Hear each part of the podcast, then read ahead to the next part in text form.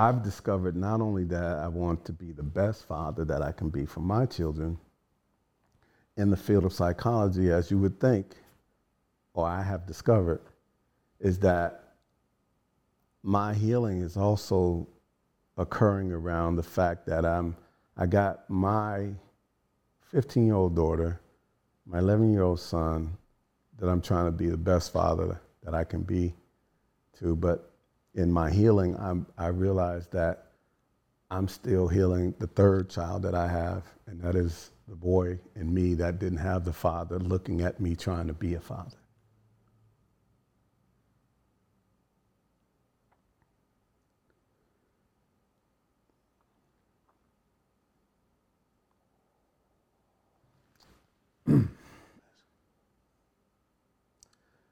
Some days I feel like I failed him. These kind of relationships that get disturbed when we don't take the time to know what it is to to know how to get close to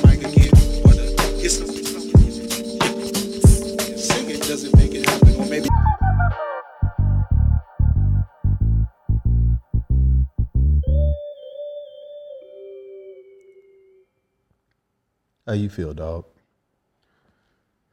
Bruh,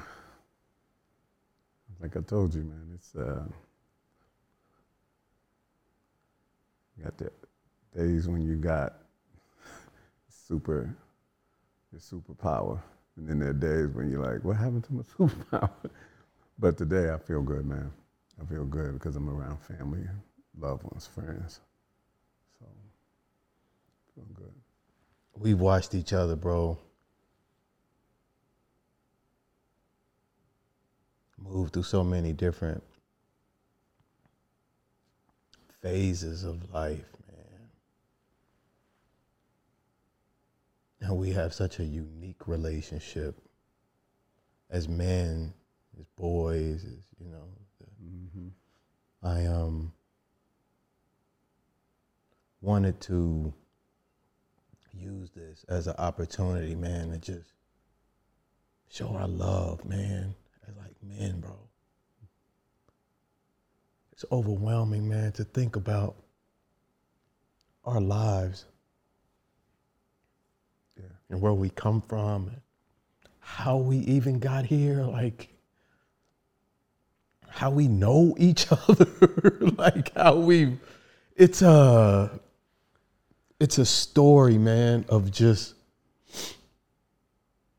God's uh the universe's plan, divine plan for things to just align in the way that they're supposed to so that they can unfold Yeah. and demonstrate the like beauty of, of, of what's going on, man. And uh,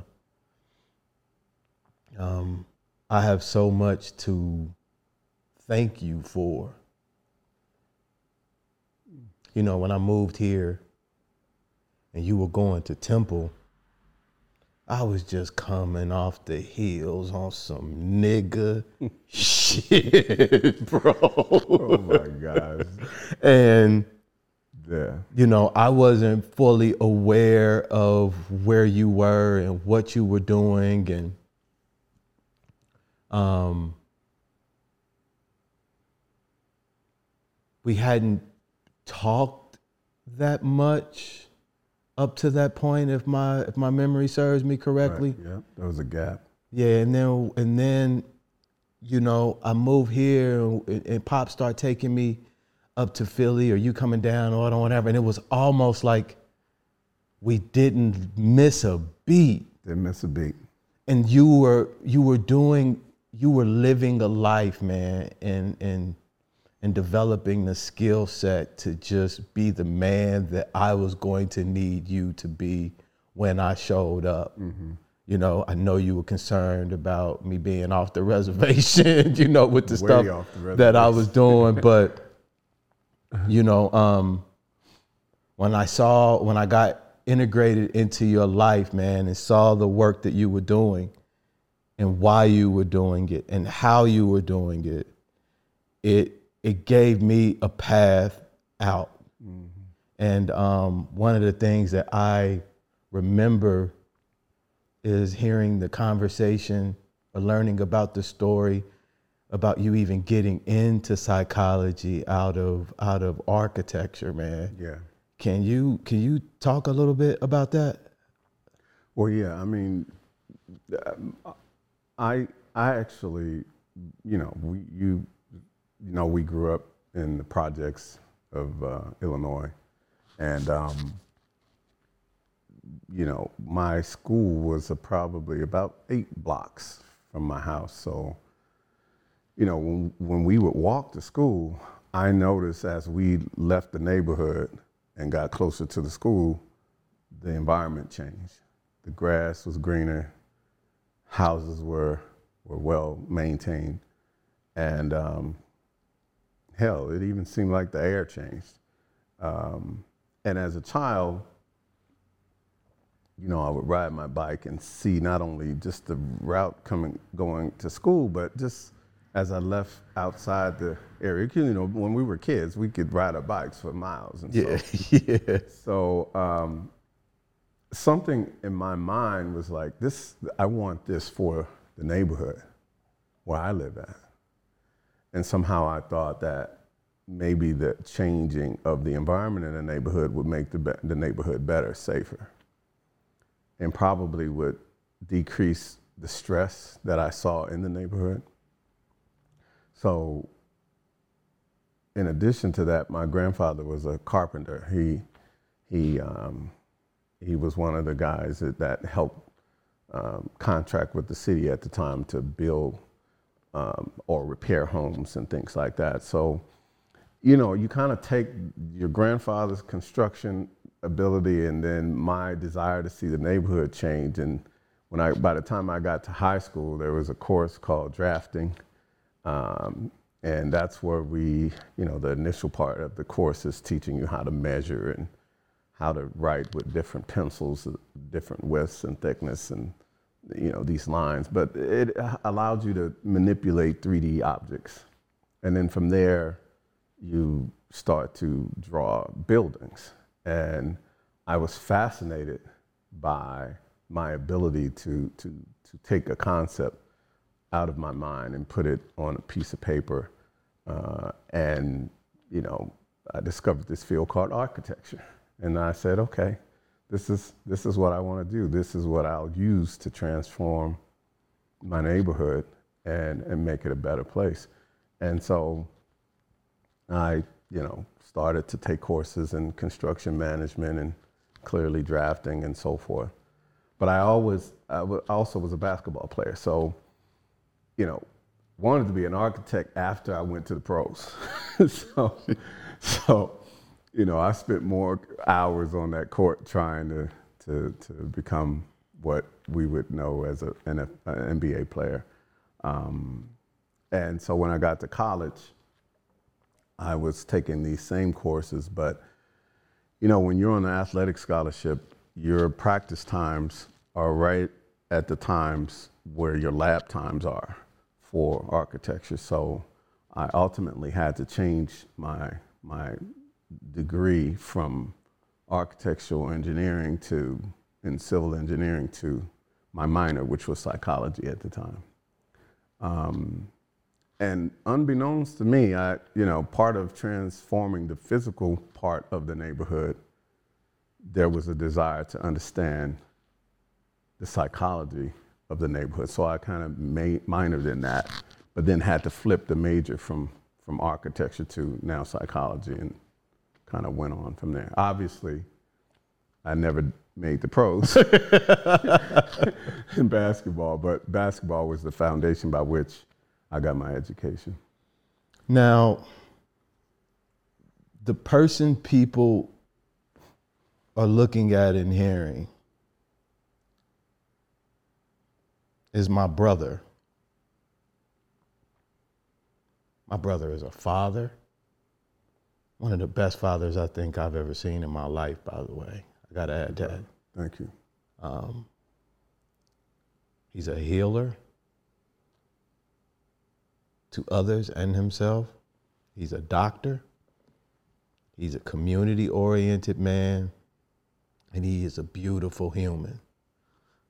The people, the person that you all are listening to and hearing is Dr. Reginald Banks.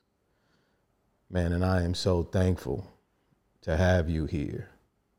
Man, I'm honored, brother. I'm so proud of you.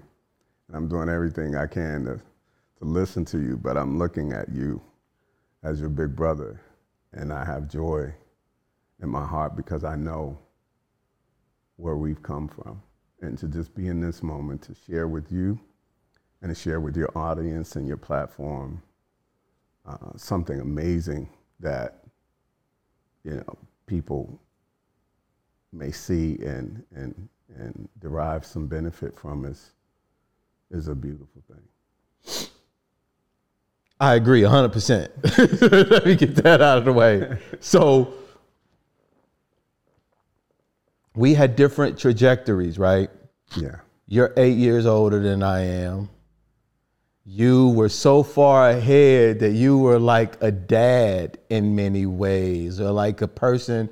The way I remember idolizing you as a kid was just, it was like it, you were already in the NBA, bro, in my heart and in my mind. I used to put your shoes on when you would leave, and uh, and I, you know, just I was trying to, man. They would like, and the, and the interesting part about it too, and I'm going to circle back to the psychology aspect when I moved here, but I do want to, you know, kind of connect back a little bit to mm-hmm. to kind of set the frame. your you and who you were were synonymous with your mom, bro. Mm-hmm. To me, mm-hmm. like they're the same people. So, you know, the love that your mom showed me and the relationship that we had was something that was that I remember as a kid feeling at times that I didn't feel from my own mom, mm-hmm. bro. Mm-hmm. And that was crazy in hindsight, right? Right. But I remember that love, it, it developed a connection that just made me want to be a part and connected to everything that was associated with her. You, by proxy, Beatrice, Sybil, Yeah. Gina, on down to Bambi, Skylar, Shan, like everybody was like that was all of all of that was Jan Yeah. to me, and I could love her through these um, other relationships. And I was just so young at the time that it was, um, just her. It was just all the same thing. And so now seeing the, the you were always that person. I think I might have, you know, kind of got lost in my in my train of thought. But is what I'm saying making sense? Yeah, I- I mean, I, I understand that my mother was, in many ways, the idealized mother for you. And she came in your life, you know, when we had a, you know, when we think about your mom, my mom, um, you know, at a time where, you know, young mothers back in the day, you know, may have had many other community members who supported them. And there are times when we had, you know, Granny Maxine, who supported my mom, uh, who is dad's mom. Um, and I didn't think, you know, at the time that me and my mom were the closest. In fact, there were times when I felt like my mom was, you know, not there for me in a way that I thought a mom should be. And, you know, there's a very, a varied amount of reasons of my, why I thought that might be the case because, you know, grew up in a household, all women, you know, one of which is my twin sister. Uh, and then here comes my, my brother coming in, literally being adopted into the family. I'm like, well, well, I don't really even have much attention to begin with.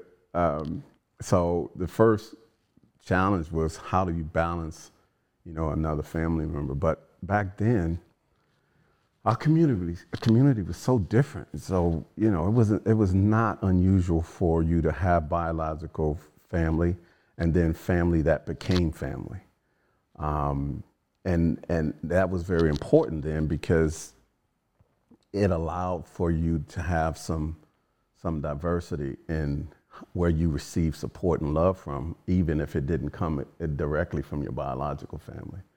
Uh, and that was really a protective factor in a way that I understand now as a man that I didn't understand then. But I, I know that it was also a, um, a way families were able to give support to children in a unique way uh, that they needed. And, and I can look at the times when my mom depended on dad's mom in a way that it was because she didn't have her mother, that it was such a beautiful thing to see. And Granny Maxine was a, a very loving person yeah. that gave not only to my mom, but uh, many other women who, who were, I think, were just looking for guidance. Uh, so that matriarch that was there, uh, that they got their support from. So when we look at you know, where people just filled in gaps for us. That was such a different time, very nostalgic time. Uh, and, and it's something I think ideally we, we, we kind of don't have today. So that's a challenge for kids because they, don't, they would never know that matriarch grandmother in a way that anchored their you know, older women and, and in, in some cases men back to the community and guided them and, and kind of gave them wisdom in a way that helped them to develop the character of who they are and who they should be. When I think back about the time of me getting here and you being in college and graduating and, and getting your PhD, you set me on the path that I am now mm-hmm. with the things that you were reading or digesting yeah. and going on. And I'm I'm so fascinated and I don't think we I had I did I hadn't started thinking about this until I was preparing for mm-hmm. our conversation. But when I met when I when, when me and you reconnected as as as I was 19 when I moved here, you were well on this black, community centered, yeah. let me help. Yeah. That's not really where we came from. No. And I don't, when did you start adapting a lot of these philosophies and beliefs on what you wanted to do and how you wanted to show up for your people because no one outside of like pop i would say right. would probably be the best example of that that i can think of immediately. Right. Right. Well you know even though we grew up in circumstances that were very challenging mom had i remember living in this house on 811 Washington, and it was it was a shotgun house. I mean, basically, you had one front door, and and and it goes right to the back, and you can you know open up the back door and see see straight out. Um, but she would even in those circumstances of poverty, she had these posters up of African queens and African queens, and and people would often ask me, well, how is it that you you got it in the mindset that you got in, and you had your sisters, and you guys, you know, kind of went in different path on different paths. Um, but I was curious about those posters, and I actually don't even know if my mother knew who these people were because she didn't really say, "Hey, this person is."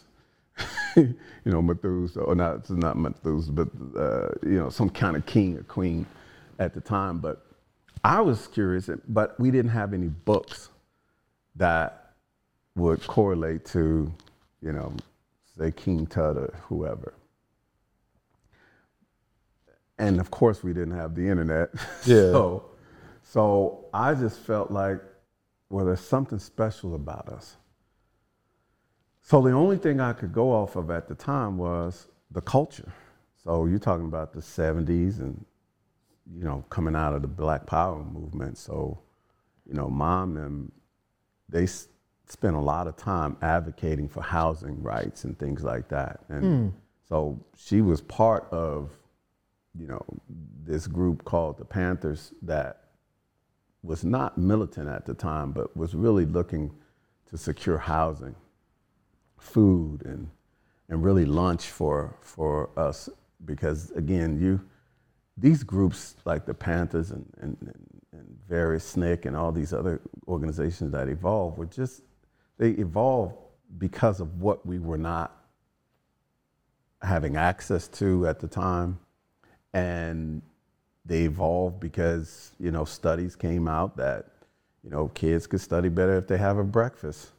I mean you would think that in america that would be the baseline for what everyone would have considering this country was is so great and obviously um, you know having having its challenges now but everybody i knew back then were on government assistance not because they chose to be it was just how they survived. Mm-hmm.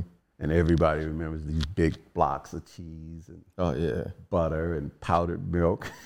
Make the best grilled cheese sandwiches. yeah, but you had to turn it on 400 degrees to get it to melt. And I can't even think about what it's done to our systems. But, True, true. but um, so mom and them were advocating for, for just basic human rights. And, and that impressed upon me, you know, a, a, a spirit of trying to make sure that everybody is okay. Because at the same time, we were struggling. Our neighbors were struggling. Uh, and I'm sitting here as a child, like, I, I you know, I don't want to have to struggle like this. So I got to figure out how to do something about it. And so back then, mom would say, You may not have much, but, you know, you got your pride. We want you to have pride in who you are. Do the best that you can in any and everything. So you could be poor, but you didn't know you were poor Yeah. but you still would study and even the, the, the kid we would say is not the smartest back then knew trigonometry um, so we had something in us that i think we have to get back to but that spirit of what was in us never left me and in fact it, as I got older and I had uh, an ability to, to, to study and, and, and leave this world with, with, through books, because back then that's what the means of how you left. Well, of course, you could look at television and, and, and leave that way too, but you know, once I got introduced to, you know, books and, and the thought of having new possibilities, then I said, okay, I'm gonna, I'm gonna change. And, and of course, once you start reading and, you know, in one book, you have references to other books Yeah. and it takes off from there. And then you, you say, wow, I'm, I'm not aware of this information. It's, you start to, you know, research beyond what your mom told you, beyond what, you know, mentors have taught you. Uh, and you go into a whole nother world uh, where you are now empowered around the possibility of, of, you know, these limitless abilities that other people have had before you. And so now you don't even look at yourself as, as in, in any limited fashion. You like, there are possibilities out here and I'm going to go get it. Now, of course, again, the first possibility for me was basketball. And I'm going to lift us out of poverty with, with this, this ball. And, and that was everybody's Yeah, yeah. dream. I don't, But you were actually good. You were actually, yeah, yeah. I this- played. I played. You know, listen. I look back at myself. You know, when you're older, you're like, man, I could have done this. I could have done this a little bit better. But I was good enough to get a scholarship. I was not good enough in terms of when you think about how you train as an athlete. You know, when you don't have a, a father, a coach, so you're just doing it on your own um, with the possibility of, you know, initially getting a scholarship. And so that scholarship, coupled along with the dreams of being an architect and having a knack for reading all started to whip up in me these possibilities uh, that ultimately led to to me getting a PhD in psychology. Now, dude, I'm imagining, and I'm just gonna throw stuff out. So correct me and cut, shave the edges off until it gets to be what it's supposed to be. I'm imagining a relatively emotionally underdeveloped person acquiring this information as you're going through psychology, and all of these dots are firing off in your head. Oh, that's why. That's why. That's why. Oh hell no! And then you like what? As you were acquiring this in your in your mid twenties, as you were going through Yeah. what how are you showing up to the family at that time That's a great question. Um, my family initially saw me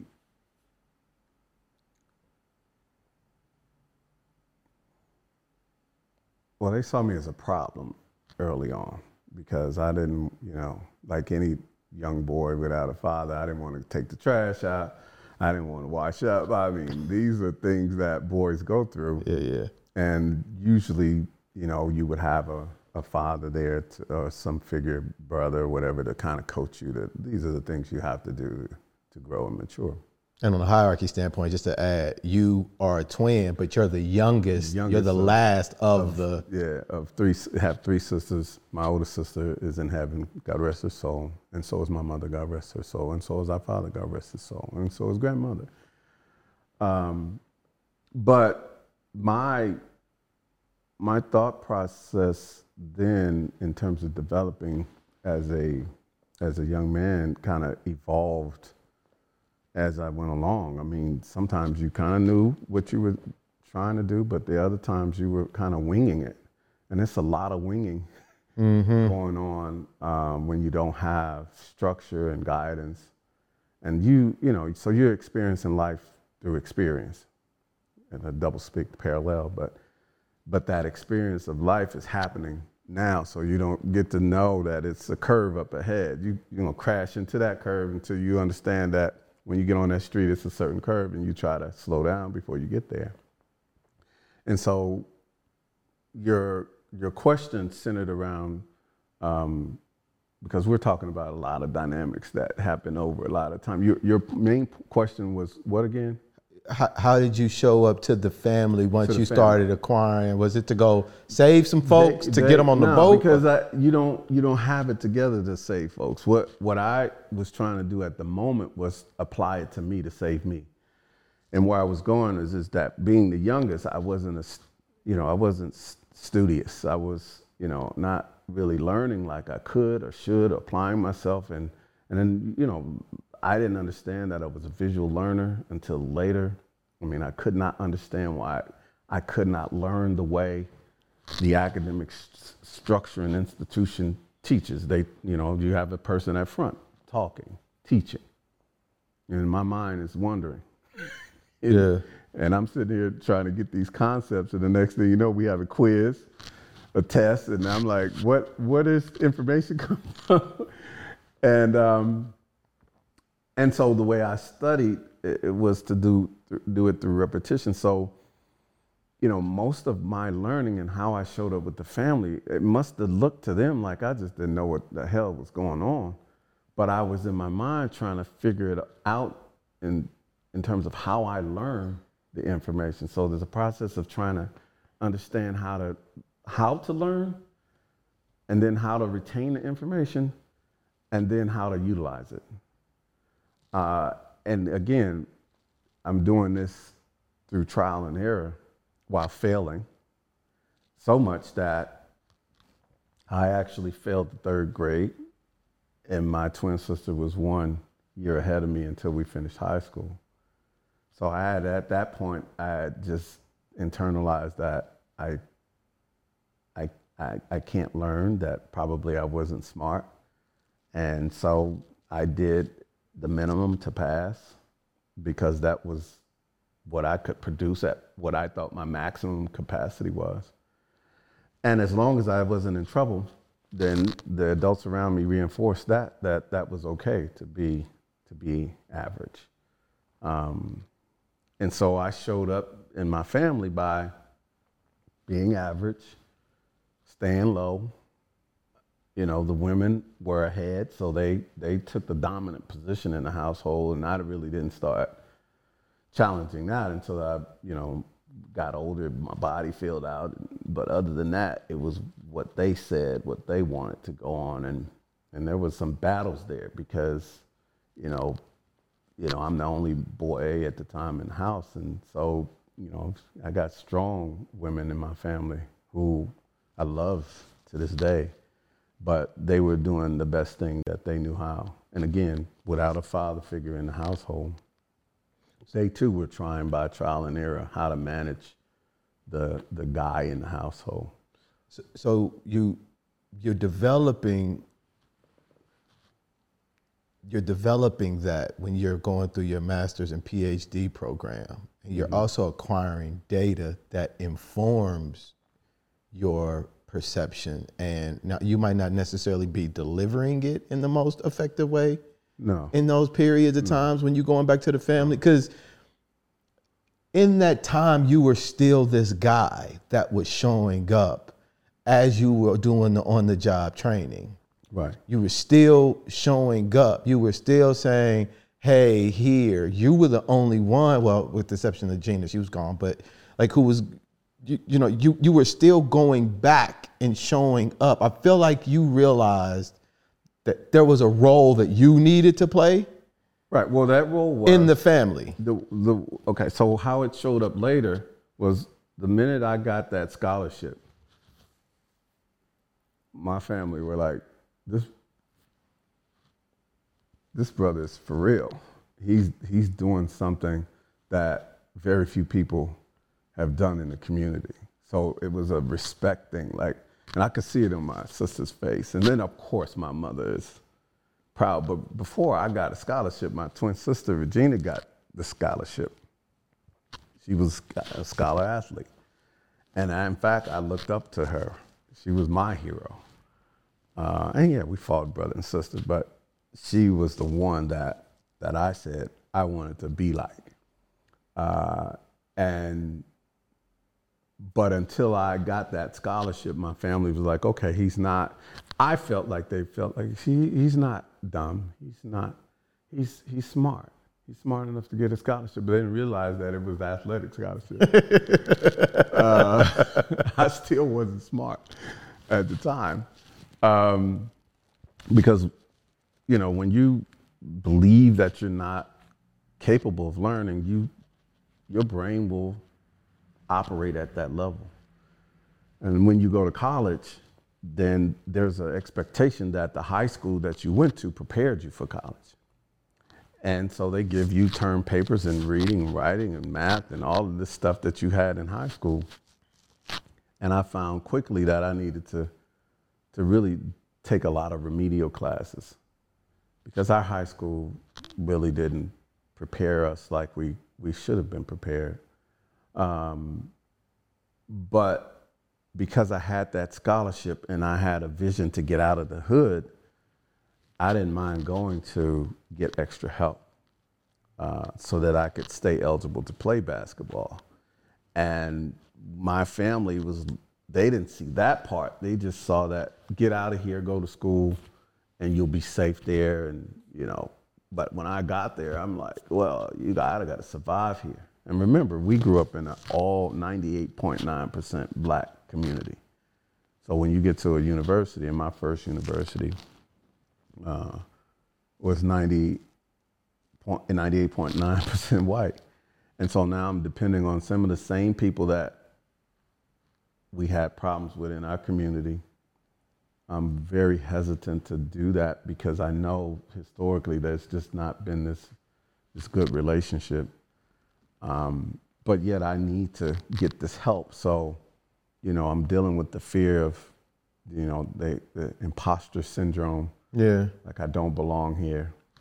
And, you know, trying to at the same time trying to get enough help to stay eligible. So when my family looked at me, they saw I had this basketball thing, and they actually thought I had this pro thing going because I was that that good. Uh, and so they just anticipated that I could really change our entire family dynamic. So when I would come home, I didn't worry about nothing. They cooked for me, they, they cleaned it. It was just, in fact, I couldn't wait to get home because, you know, I'm on a pedestal uh, with these women um, who, who loved me and raised me and nurtured me and see that I'm making more than a good faith e- effort to, to change my life um, with the hope of changing, changing theirs. So it was a total respect there uh, for me as their brother going through school. What is it?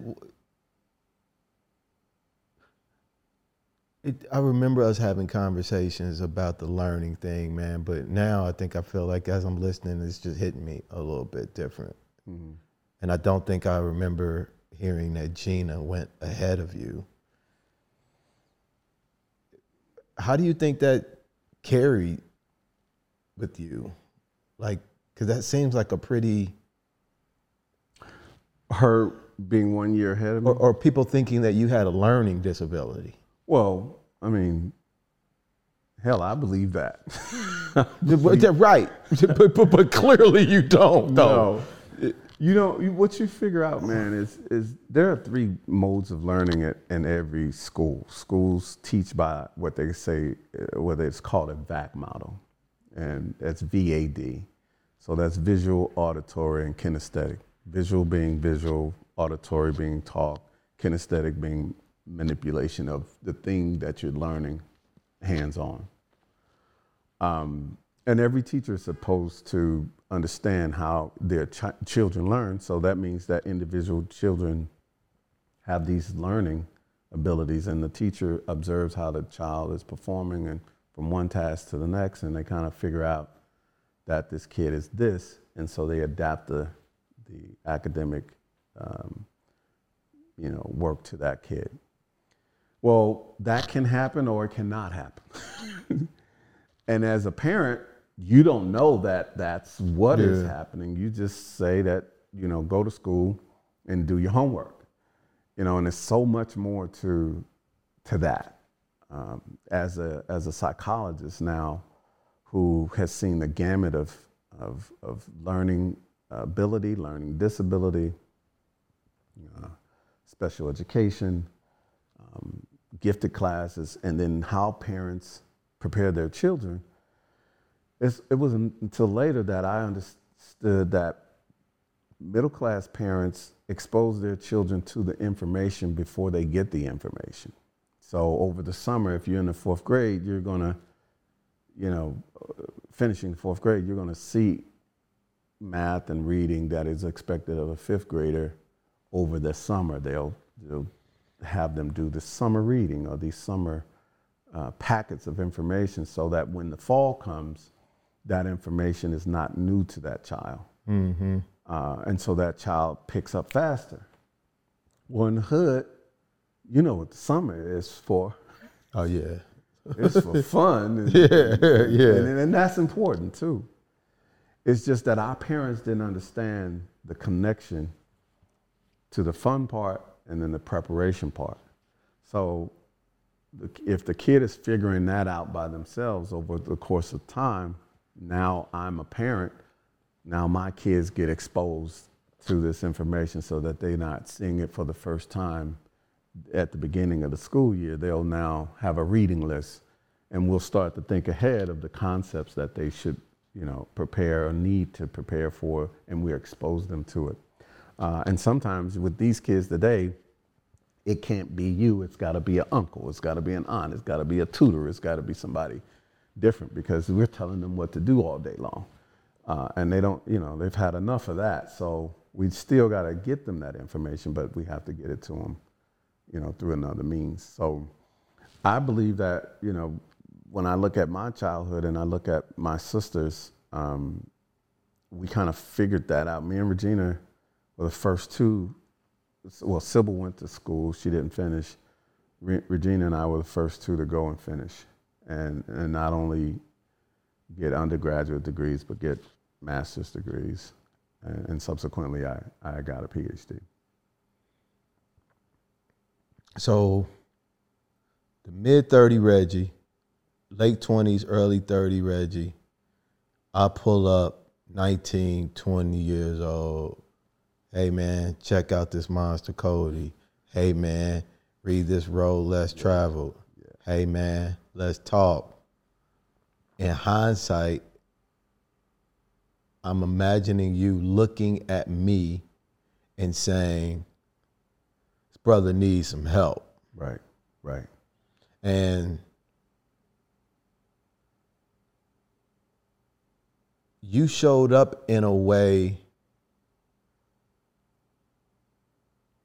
that isn't that I feel is unique, not to just men and people in general, and just being like a, a connector and a nurturer and a listener. I mean, don't get me wrong, bro. You hard. You know what I'm Yeah. saying? Like oh man, you you you and and, and and I love that about you know how you show up because the expectations are high yeah, um, and the accountability is high, but I think it's a way of kind of like forcing, putting something here and then giving somebody opportunity to kind of like you know move move towards it. But I always remember us having very deep, emotionally um, focused conversations yeah. in like our 20s. Yeah, those were.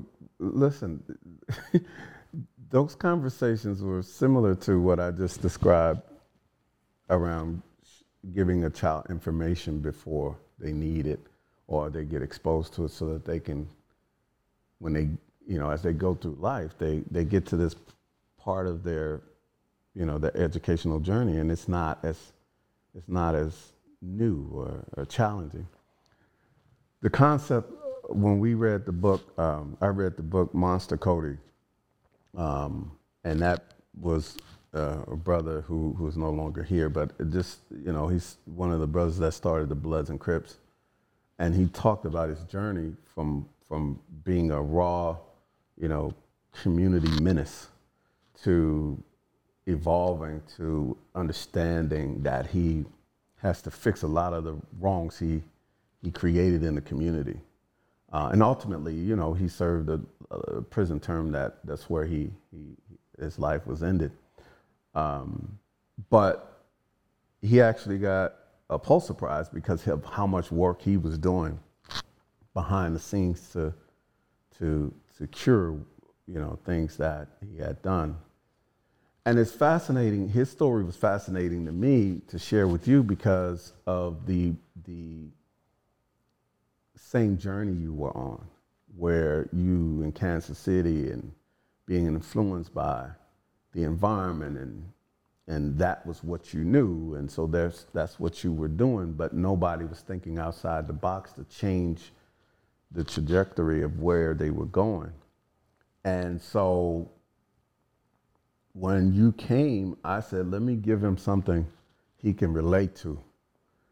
And that book was the first book I asked you to read.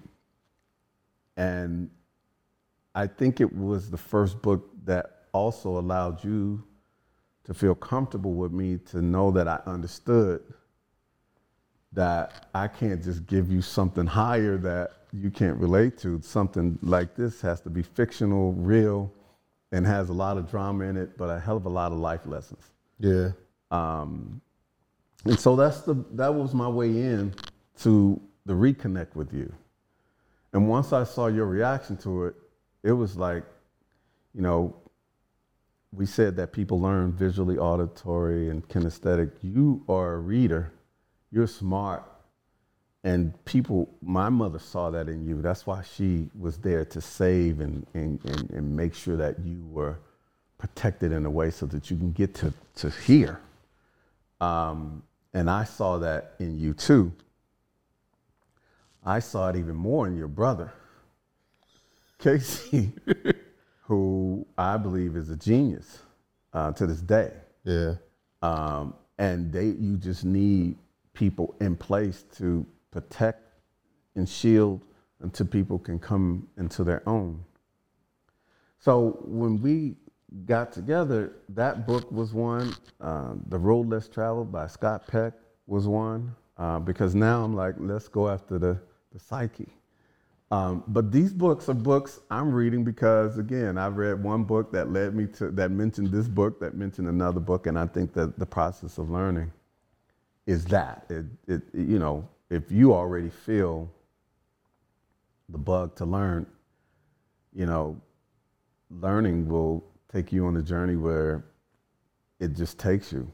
Yeah. And of course, you want to share it with other, other people. And I think you grasped it, and, and that became, you started saying, you know, what about this? What about that? And we would have these late night debates, and whether we agreed or disagreed, the, the fact that we were debating allowed us to come back for more and go back to the drawing board wherever we are to bring more to the next debate.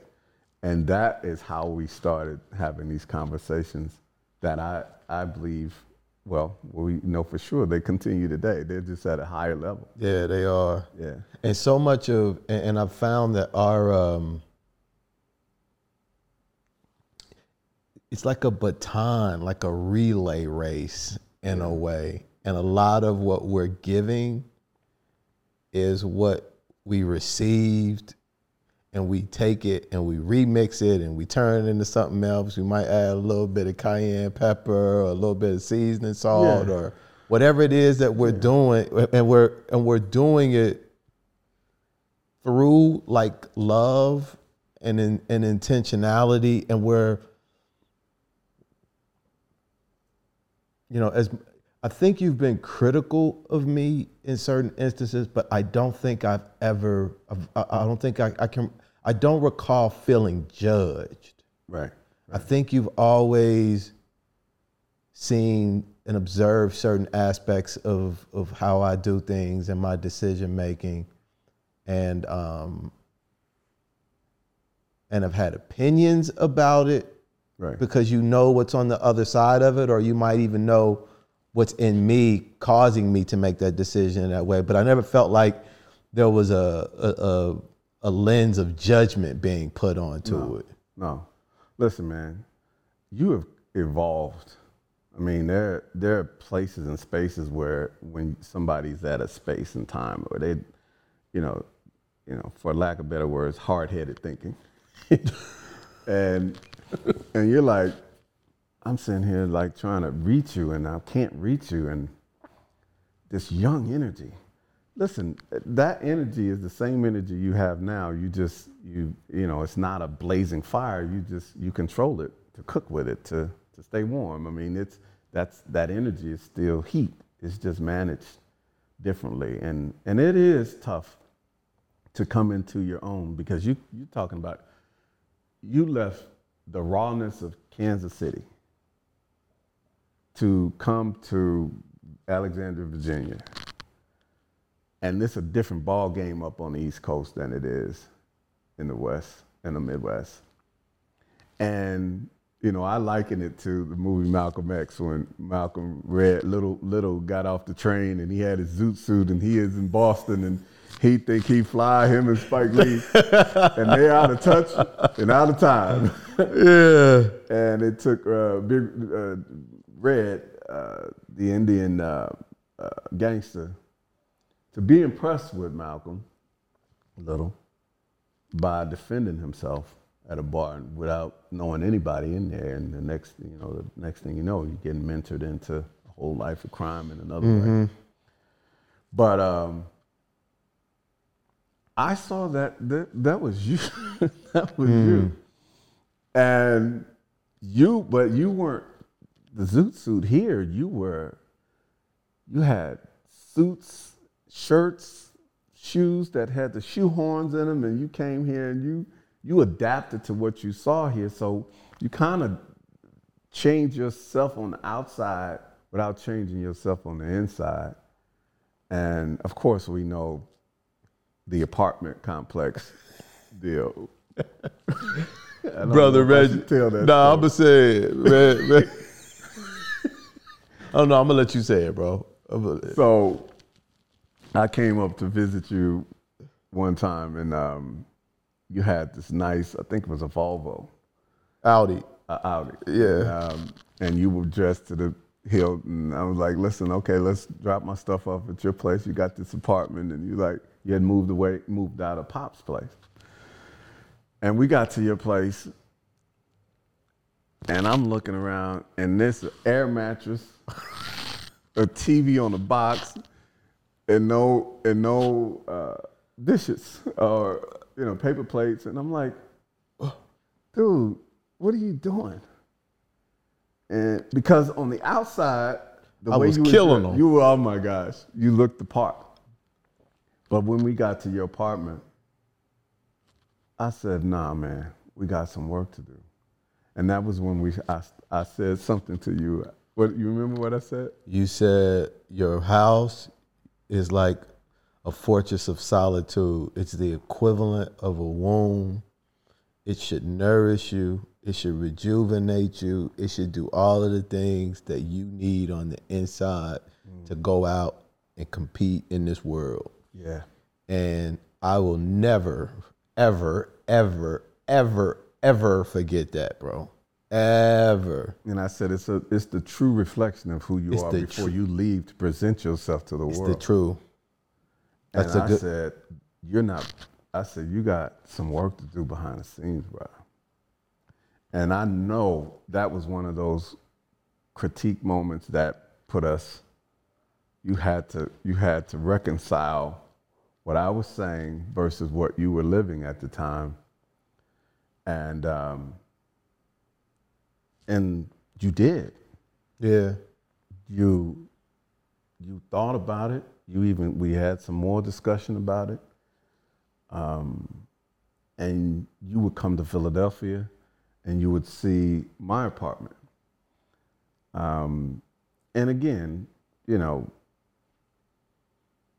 I lived that, so I'm giving that to you. Pops dressed the same way. But if you look at how he managed the inside, it wasn't, it was, you were looking at what he was doing as Yeah. well. Yeah. And I'm challenging you both, like, yo, man. yeah. But Pop comes from a different era too. So you and I are now the next generation and reiteration of him and the evolution. And the next thing you know, you started going there. But to go there, it meant you had to wrestle with some demons. Um, you had to wrestle with your past. You had to confront the realities of of who you the circumstances that created who you were who you were at the time and and you had to work your way back through those back alleys to get to who you wanted to be and that was a that was a fight bruh and i couldn't help you i could only give you stuff but you had to get in that ring and go 12 rounds with you the the version that society created Yeah. in the first five rounds, you got your ass kicked. Toe up. Right. And it was everything you could do not to give up because it's not pretty when you you're fighting you. And many of us men are fighting ourselves based on these things that were not in place to teach us. Again, like that child, someone giving us information before we need it so that when we get to these life situations and circumstances, we're we're, we're not going to be exempt from going through them, but we just we're not going to be so inundated with the feelings of fear and things that come for the first time when you're trying to deal with life that you you're comfortable enough that okay, I, I've been here before. So when Kobe Kobe Bryant was practices beyond the average person, such that when he get in the championship game, when everybody's going in and we're going to triple overtime, he's been there before Yeah. and and we we are trying to do that same thing where we're quiet, quieting the quieting the body, the mind, the spirit, such that when we really need to show up for ourselves, we we're not going to panic. We're going to deliver, and that's what you you've done, man. Your place is what I see here and what I've seen over the years. I, I would say it to many people. I said my brother has is has evolved to a degree where bro, I, I, many men may not evolve like this in a lifetime. And you're on a journey, and I was on a journey. You said earlier that, you know, understanding my commitment to the community, and I am committed, committed to our community. I, I have a unique background from growing up the way I did. Yeah. But you've taken that message and now you've evolved it to humanity. And at the end of the day, that's what it is about, bro. It, it is about you evolving your your humanity. Uh, and but there are not spaces and places like this where we can do that. Uh, the average brother don't have brothers like me or brothers like you. I mean, today we're in a different time where the information that comes can be wrong, but it can be, get a, a million hits. And so a kid might get a million hits on something that's wrong Yeah. and make decisions off of off of that and, and believe that in order to be popular on TikTok, you got to do some outrageous stuff. So it takes you way outside of normal development. You you um you mentioned the twelve rounds in the ring. when we're in that ring fighting, when we're younger, it'd be women in there too. and uh, Yeah. it's not lost on me that it was mainly women in our lives, bro. And that's where I feel a lot of our um, biggest opportunities were were in those moments of being in that in that ring. You know, when we get with these women, man, like all of the most sensitive parts of us are exposed. Mm. And it's and and and I don't know what it is about the the, the energy or the nature of being raised by women and being around around a lot of women and then how how when we actually start to do work that we immediately recognize that that's where a lot of it is showing up. Why why is that? Well, I mean, you know, when I look back at my experience, your experience, and, and a lot of the young men's experience that I work with now, when you when you grow up with women or you have, um, you know, a father not present, and, and so therefore there is the the influence and, and the guidance of, around what manhood should be coming from a woman, then you got a, a, a heavy deficit of what manhood is and the rites of passage of, of manhood. Because a woman can never teach a, a boy how to be a man, and we, know, we, we hear that all the time. But we cannot deny that we have a high emotionality with men today who are grew, who grew up with their women and, and fathers um, not being present. And what it leads to when you swing so far to the to the left where there's emotionality, then you don't have the ability to, to think. You know, we have a model in psychology called the antecedent, the behavior, and consequences. It's ABC. And kids who are so emotional don't think about consequences. They think about instant payback. And they pay they could pay you back by running you off the road or pay you back by harassing you or pay you back by making a life-changing altering decision for you and them. But it, it's not thinking about the consequences of the action because emotionality is very quick, very short, very intense, and you know somebody has hell to pay off of a minor mistake. And so that emotionality I grew up with, and people I saw they saw it on the basketball court, and it almost made me lose the scholarship because, it, you know, being provoked by the the the opponent, you know, I would come back down and elbow him, and I would come down and dunk on him, and then say something to the coach, like put the next player in. Um, just out of bound behavior.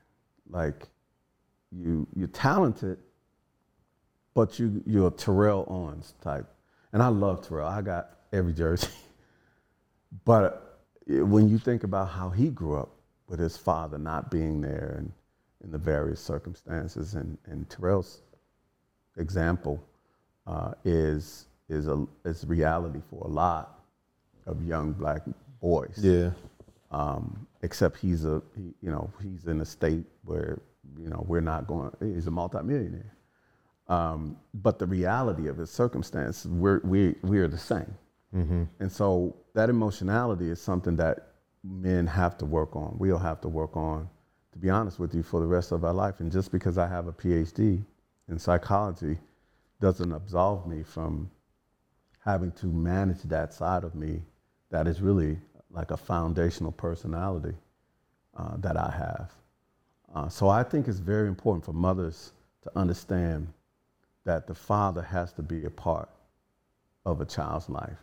And I think that we underestimate that father's presence, especially if he wants to be and desires to be in that child's life. Uh, we've, I find in my field that oftentimes that's, that's a, you know, a weapon that, you know, has a long-term consequence Yeah. for, for many male children and females because it's just as important for a daughter to have a father in her life um, for the same but opposite reason. I remember asking you that. I don't want to say asking. I can't recall that. I remember us having a conversation, and you telling me that your purpose was to be. You were here to be a healer, and I, I, I didn't understand that at all, bro. I didn't get. I didn't understand it either. Sometimes I was like, God, why did you call me to do this kind of work? But you hard work. understood the function, though. I understood the function, but I'm gonna tell you, I, I think it, it evolved around the healing I needed as a child. And seeing the women struggle with relationships, economics, housing, things we couldn't control. I couldn't control, but as a young man, I was a child. I was like, I wanna, I wanna help. So the only thing I could do at that time is we, we got two dollars a day for allowance, which was good back then. Oh, she was rolling, especially it was for y'all. Yeah. So that two dollars every morning was just reinforcement to get up and go to school and you know have snack with my lunch, additional snack. But by Friday, I would usually have eight saved. So I wouldn't spend the money. Because sometimes on the weekend we didn't have enough food, and I would say, Mom, I, I got these eight dollars. Why don't you go get some bread and some lunch meat? And she would look at me like, and as only a mother could do, noticing something different about this one child. Not that my sisters weren't handling their business, but this was what I could do to protect. She gave me an economic stimulus package that I gave back to the family by the end of the week. And that was the foundation of how I saved to this day. Um, but it also made me say, I want to do this for my, my family and, and my community. And that's, that's what led me into the field of psychology to this day. And there was an extreme with it though, I think. Cause you you wouldn't turn on the heat, bro, when it was cold. I ain't gonna never let you Yeah, Man, it'd be it'd be 30 degrees in this house. I'll never forget one time he would not turn on the heat. I was like, but Reggie, it's cold. He said, Your thoughts keep you warm. I remember that. Your thoughts keep you warm. Listen, bro, I tell people, if you come over to my house, just be prepared that the heat's not going on until November. So bring your jacket and your skull cap. Uh, but that was mostly in college. so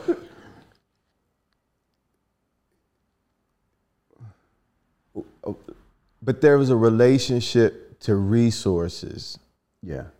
that if you were doing that at a young age and then you get a practice of doing that for so long that has to change your relationship to money and to how you perceive what how you perceive what you feel you deserve and how you experience it or maybe like your value at that point is is derived from how you give it Yeah. Well, my my concept with money as a result of that experience is, and again, I'm I'm you know you evolve, you, you always evolve around money, but my concept to it is I'm not attached to it. I need enough of it to survive, and then I need to know again that everybody else has some some of it to help with their humanity.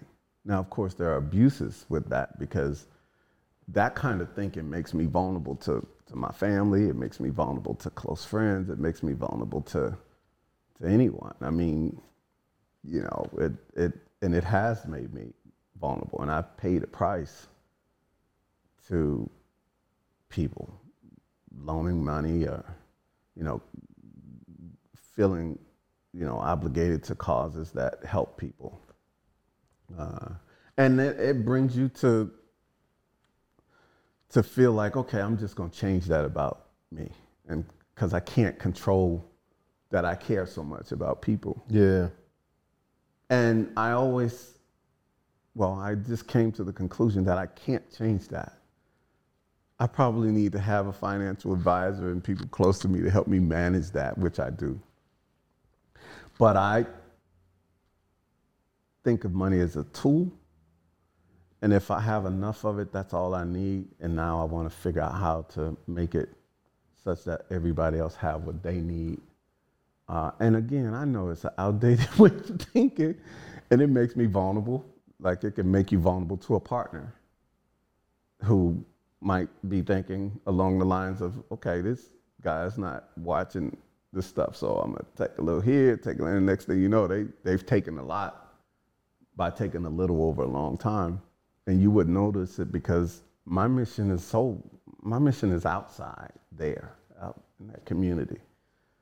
Um, I wouldn't notice that somebody close to me is robbing me blind. So, because again, I'm thinking you can't s- steal what I don't value, but I earned it, but that's not where my value is. It's where their value was. So, you know, you do have to watch it. you can't just be be so willy nilly with, with money finance. As you're saying that, it's making me think about this video I posted the other day, and it was talking about your superpower being a person's true superpower is in their ability to make someone else experience theirs.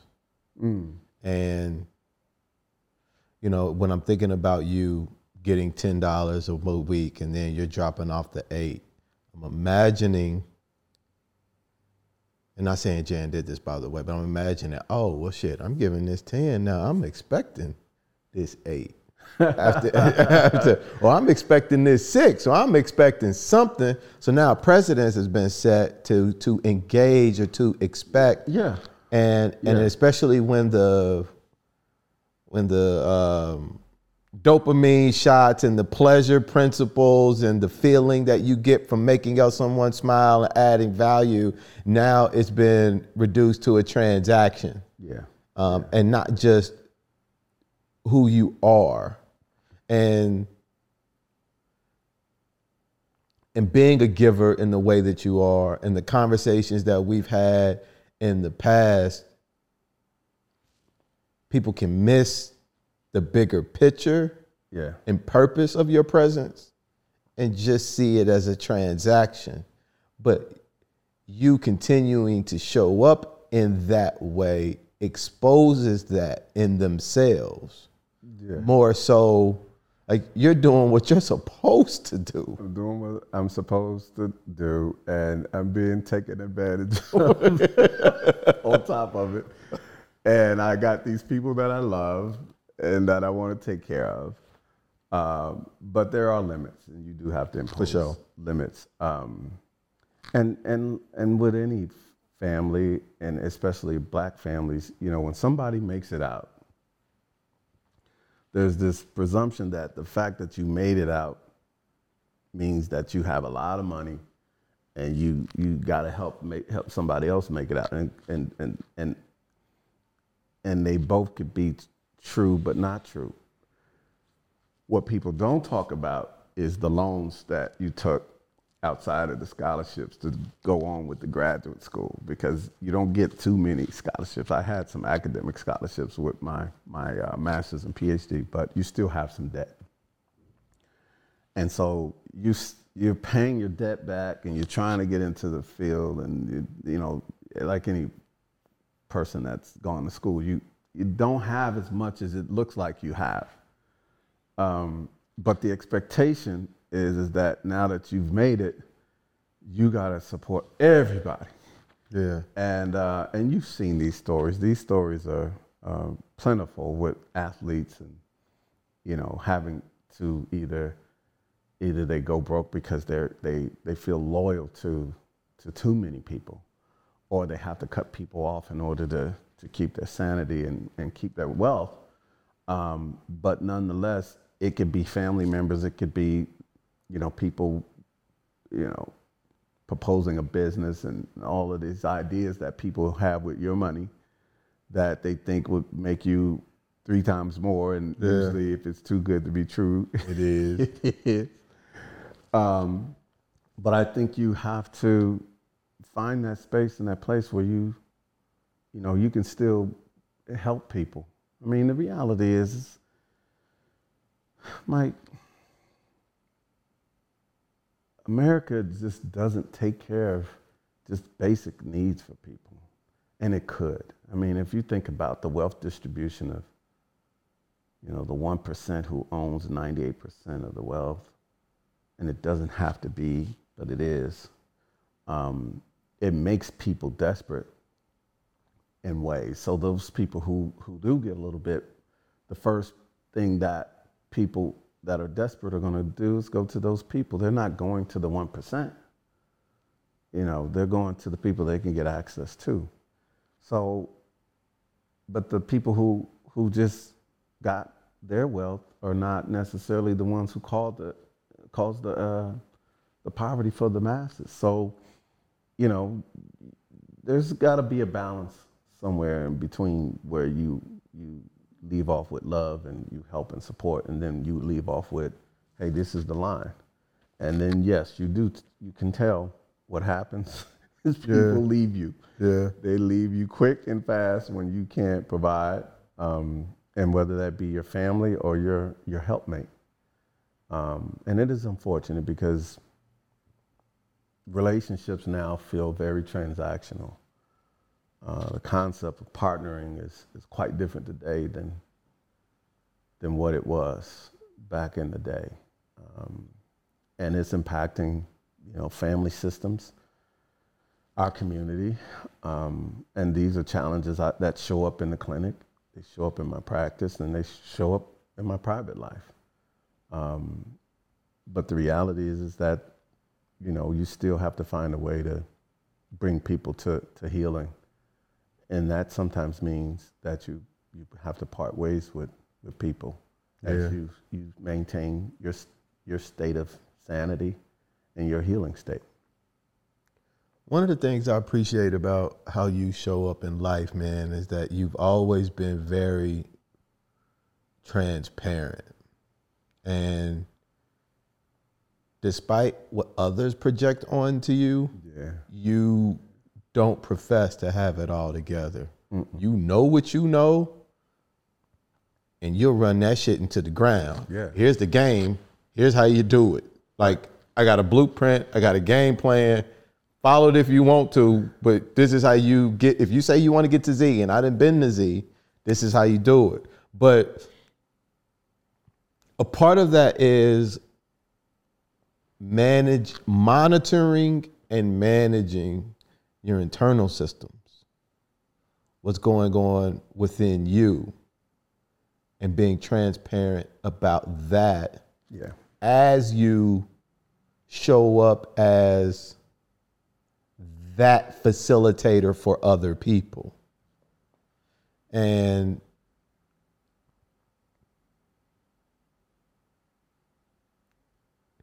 does does your ability to do that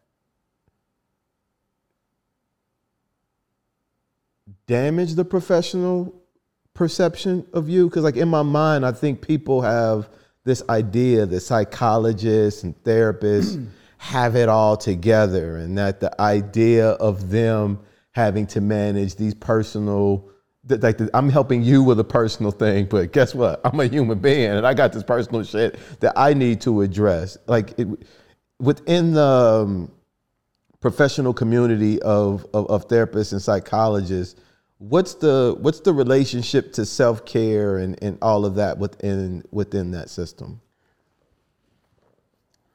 Well, first of all, we got a lot of stigma around help seeking in our community. Um, it is, you know, there are many professionals who do this work who need just as much support around their mental health as the people that they see. Um, when you think about the realities of we're we're we're human beings first.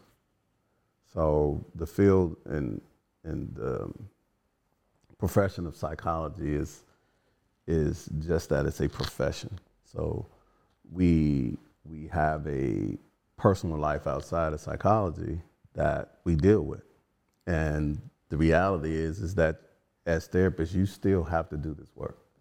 You have to do this work for the rest of your life. It doesn't it you know, the concept of seeing people around the most difficult challenges challenges in their lives for however many hours you do it a week. You're taking on the stress of, of somebody's life. And then you have to, in your day, find a space to de escalate everything that was, all that energy that was inside you. And then you got to transition to be a father or, you know, the next part of your life for the rest of the day. And, and then you have to deal with your friends and, you know, find, you know, be you. But there's always a perception that people who, who, who have a mental health background don't have problems. And I would say to you that is so far from the truth. You know, people from, that have mental health uh, backgrounds probably have more issues going on. And, and in fact, we could probably say a good portion of them, that's why they enter the field.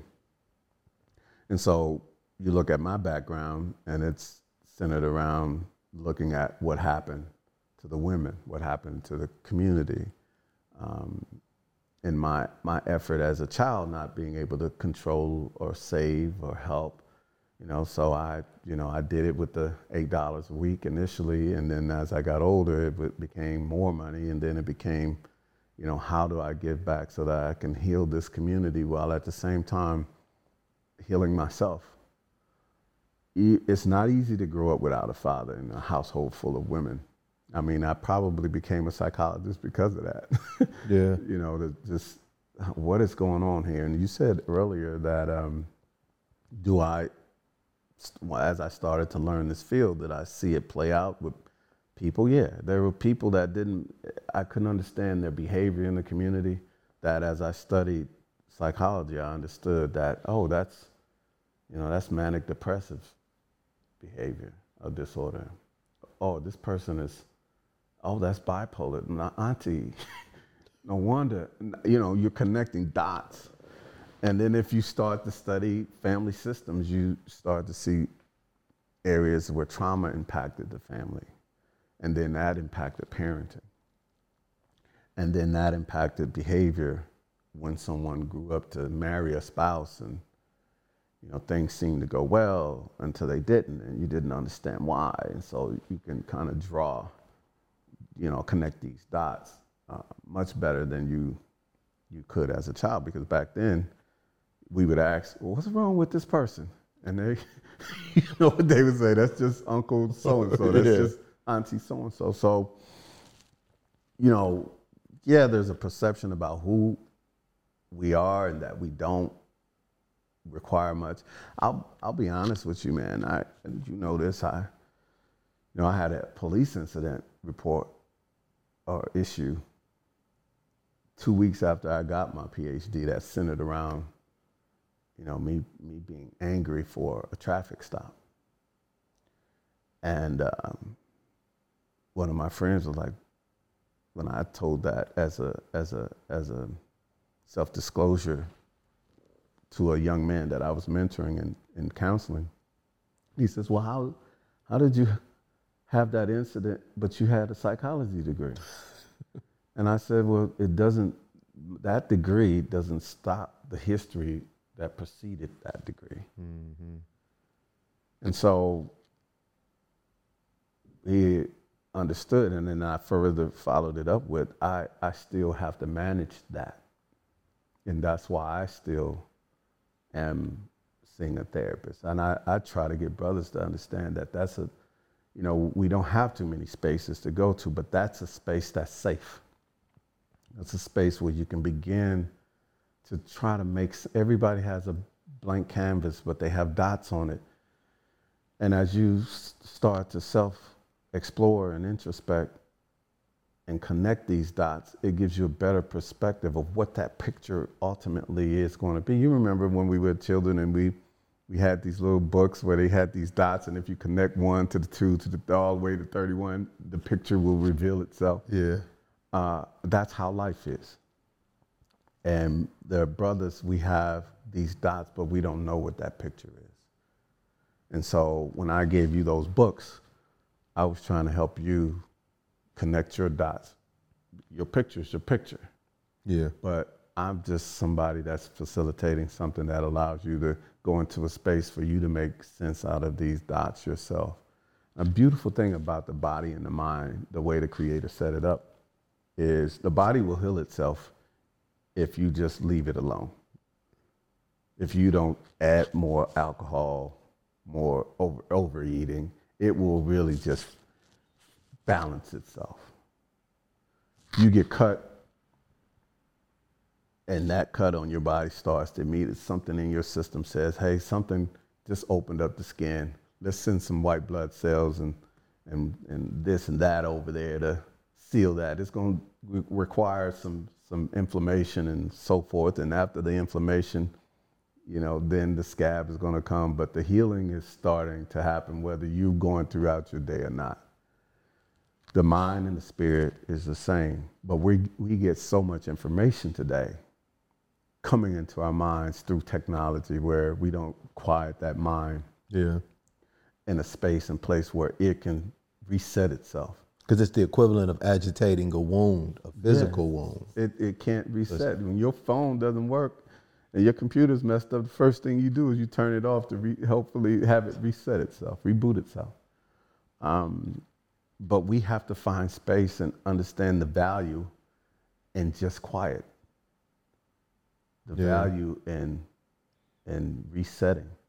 And as men, you know, we're constantly got our fists clenched because we got so much coming our way, man. From the time we wake up and the time we leave, that we don't get to unclench these fists.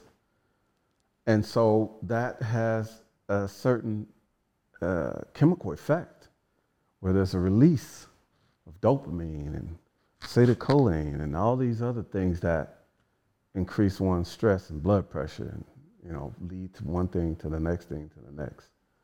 Um, and so oftentimes i just think that you know the field of psychology we, we, we are human beings. We go through these same things and we have what we do have uh, we have techniques on how important it is to be you know in the moment that we call mindfulness. And we have techniques of relaxation, progressive muscle relaxation, and things like that that you do learn. That probably someone in a different culture has taught kids Yeah. that they do it and they just nurtured up in that way so that they're not afraid to, to, to tackle these issues around mental health and, and how do you stabilize your spirit. I think it, it it lends back to what you were saying about the information being in the environment, kind of like ahead of already. Like uh, so much of our stuff, I think sometimes is like reactionary, as opposed to integrated into as just a part of. If we walked to work, we wouldn't have to work out as much as we do because health and movement and you know moving the body is a part is integrated into the life that we have set up. Sometimes a lot of uh, we have so much dysfunction integrated into life. Well, remember that dysfunction is is is for a lot of indigenous people is purposeful. So just imagine if I said, well, if you just sit still, the body will repair itself, but then there's somebody just messing with you all the damn time so that you can't you can't you can't balance it. Like you you're gonna get up and you're gonna do something to the person because they they're breaking your peace. Um, and then the person disappears so that they're not physically bothering you. But now they're bothering you in ways you can't see, where you try to turn in the application to get a job, you get denied. You try to move into a neighborhood, you got the money, you don't get the loan. You try to to to go to a a store uh, in Paris, and everybody knows your name, but you get denied from buying a, a, a you know multi ten thousand dollar purse. And your name happens to be Oprah Oprah Winfrey yeah and so you just keep getting it. The, the, the money doesn't matter. The, the place where you live doesn't matter. It's just because you got a black tax. And many of us don't understand that black tax. We just understand the, the reaction because if you're on all the time and you can't come down where you could be in your state of humanity, then of course you when somebody step on your shoe you gon' they're gonna catch hell that was meant for somebody else so you know we have if we can get ahead of the game to, to realize that somebody has has has it and this is unfortunate but somebody's consistently trying to turn back civil rights consistently trying to make you less than and we're talking about 2023 even after george floyd Eric Gardner, and many others.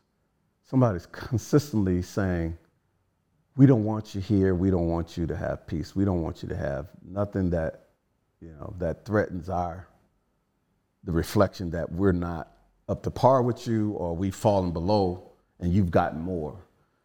You know, we, we haven't, we've underestimated that these things, these invisible things, are having a tremendous impact on our soul. yeah And so it's not just a physical thing, it's the things you can't see. And we have to we have to be cognizant of the fact of what that is and prepare for it to the best extent we can. and money is a tool for that to help mitigate that It is. Um, I mean, think about it. Unfortunately, we've been in America for over 400 years. We own less than 1% of the wealth here. And every time we've tried as a community to, whether it be Rosewood or, or you know, the variety of communities that are now underwater in some places or, you know, communities where we've, we've thrived independently, then someone challenged it, burned it down, or changed the game and in eminent domain. And I mean, you take Central Park, black community. mm-hmm But yet at the same time, if you're an im- immigrant, you can come over here and thrive. In fact, our men who have become a, com- a commodity for the prison system and our communities have become a commodity for immigrants to start businesses, to serve us soul food, cut our hair, Sell us our liquor. sell us our liquor. And if you're too poor, you can get a loosie. And unfortunately, you could lose your life for that, as Eric Garner did. But it's to turn you into a consumer. When you say, well, how can we be a consumer when we don't have a lot of money? But you know, you can look at the dollars that go through our community, and it is it can. You're talking about trillions of dollars that is the econ- economy for for some third world countries. Mm-hmm. But it's allowed for it to come through, it's just not allowed to develop. So you have this you have this thing now that it's playing out now where black women have access to to the system in ways that men don't. So now you have a challenge with relationships and how men show up or cannot show up in relationships or what they're expected to do as a result of someone believing that the power is in that, that money, that position, not realizing it was, it was set up for the access. And these are complicated topics, trust me. It's just that they show up in the clinic. Broken relationships, failed homes, um, homicide, suicide, um, bad behavior in children, tight spots, and irrational thoughts uh, happening in, in, in, in the community often. You know, in Philadelphia, as with most cities in the, in, in the United States of America, there's a violence problem. And black men are dying at the uh, hands of black men. And yeah, they die at the hands of police too. But every week and every couple of days, if not every hour, there's some one dying. And then even more people that are shot but survive. So this trauma, and we talked about our ability to reset. It's hard for communities to reset, families to reset, kids to reset. I have kids who have to go through experience violence and go back to school like it never happened. And so we're challenged in ways to, to, to find our humanity. Because back in the 60s, when I told you we were raised, we, we had violence, but in St. Louis, East Yeah. St. Louis, you know, back in the day, the most you would happen to you is you get cut. Yeah. And earlier than that, we would you have a problem with somebody, they put some boxing gloves on you, and y'all had to best man win. You might get beat up, but You'll live. You'll live, and then you know it, the fight's over. Y'all got to go be friends again. And so we're in a different time when we're talking about just what our what is our humanity. So, you know, we have a lot of things to talk about, man. But the reality is, is that we're still here, showing up, trying to be accountable, being accountable, living, loving. There, are, you know, we're thriving. We have new industries, and TikTok and YouTube. I mean, there's more information available to us. We're finding out historical things about our culture we've never even been exposed to without a degree. So there are opportunities now that that supersede these systems that impinge upon our humanity. Um, and so there's some optimism there um, as well. So Which is amazing, man, because I feel like I ain't never met a person, bro, that ever said, hey, man, things are going really well. I'm going to go talk to somebody. people only going to go talk to somebody They have to. when shit order. is all array, oh, Yeah, yeah. awry. But you're seeing the worst. You're seeing people at what I perceive to be what they perceive to be the worst or the lowest parts in their lives, and then you've got this structure of psychology and this methodology that you have to, you know, uh, employ to to help people process through. Yeah. How do you stay optimistic as you do that? Because and, and another thing too to be your largest, excuse me, population of people you help are, Medicaid. Are kids. Yeah. Kids, poor community, or what they what you know the threshold of what poverty is. So it's their those kids and their families that I see. How do you look? How do you stay optimistic, man? I laugh because there are challenging days, man. Trust me, man. There are challenging days where, you know, we study statistics in psychology, so you you know the statistics of what is happening. Like the stats say that if you are not at the third, fourth grade reading and, and math, the likelihood of you ending up in prison is like prison is like ninety percent. That's stats. So the average kid that that that is in a public school setting might be three to four grades behind in math and reading, and who knows what it is since COVID. So we got some heavy, heavy stats on, you know, the, the, the ball that we're pushing up the hill to to get back to parity, so that these kids are not statistically vi- viable to go into that prison industry. But I will say this you know, you have some need to have a religious belief that, whether that be your Jewish faith, your Muslim faith, your Christian faith, and I don't want to get into how all these religions formulated because that's a whole nother debate. But I can tell you this I know that there's a God. This is my, what I believe. And because I believe that, then, you know, I pray. And because I do pray, I study and I read. And there are times when I'm reading this, my, my, my religious text, and things that I read when I was young, 19, 20, 25, and I'm reading it now at 55, has a whole nother impact on me. And the times that I'm doing this is usually before I go to bed or when I wake up in the morning. And I find such joy in hmm.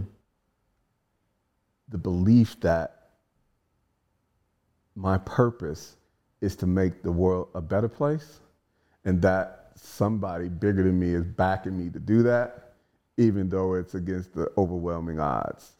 so when one of these stories that I've read in my religious text talks about, you know, David and Goliath, and for sure David was supposed to lose.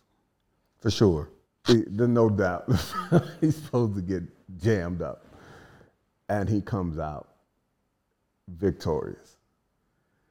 Well, that story, even though you didn't witness it, reverberates and sends a vibration to you that you can be David, even though shit is falling apart all around you. You can be Neo in the Matrix when the Sentinels were coming and destroying all parts of the ship, and you know they're down to the point to where they didn't penetrated the whole of the ship, and and he at the last minute defeats them on one end, so Morpheus can push this this button to, to short circuit them. But you have to believe. And so, no, I don't have the scientific piece. I do know this. We have a the science that we have so far is a Hubble telescope. seeing stuff mankind has never seen in galaxies beyond galaxies beyond galaxies. And that fascinates me. And so the very thought of that for me, being a nerd, a book reader, someone who, who is, has a, a religious belief, lets me know that my little piece is still important for the larger piece, even though I may not be here to see it all come together. Yeah. And every culture has or teaches its its its people to do their part for another generation down the road. So, but it is a challenge in this American culture for when it's me, me, me, and you want to get yours for now. Yeah. That you don't understand how what you're doing now can benefit someone later. So, you know, for someone listening to this, they may sound, well, yeah, brother, that's that's all good and dandy, but it's all I have to make sense of what I do against the odds that I'm up against. And I know that I'm not alone. I have you, I have many other people that are trying to do good in this world. And we sometimes, you're not going to look on the TV and find a space and a place where brothers can talk. I mean, yeah, you got your, your LeBrons and you got your, you know, these certain podcasts, these brothers are talking sports, you know, but the reality, the average brother, Yeah. finding a space and a place, place. Now, of course, everybody thinks they can do a podcast now. But the truth of the matter is, is how, Shit, I do too. how do you reach the common person and still push them to believe and hope, man? And I think the only way we can do that is to have a belief in higher power. you have two kids. Yeah. About 15 and 11, 15 year old daughter and 11 year old son.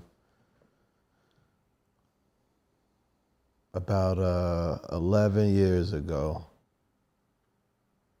you won the Father of the Year award. Yeah. Yeah.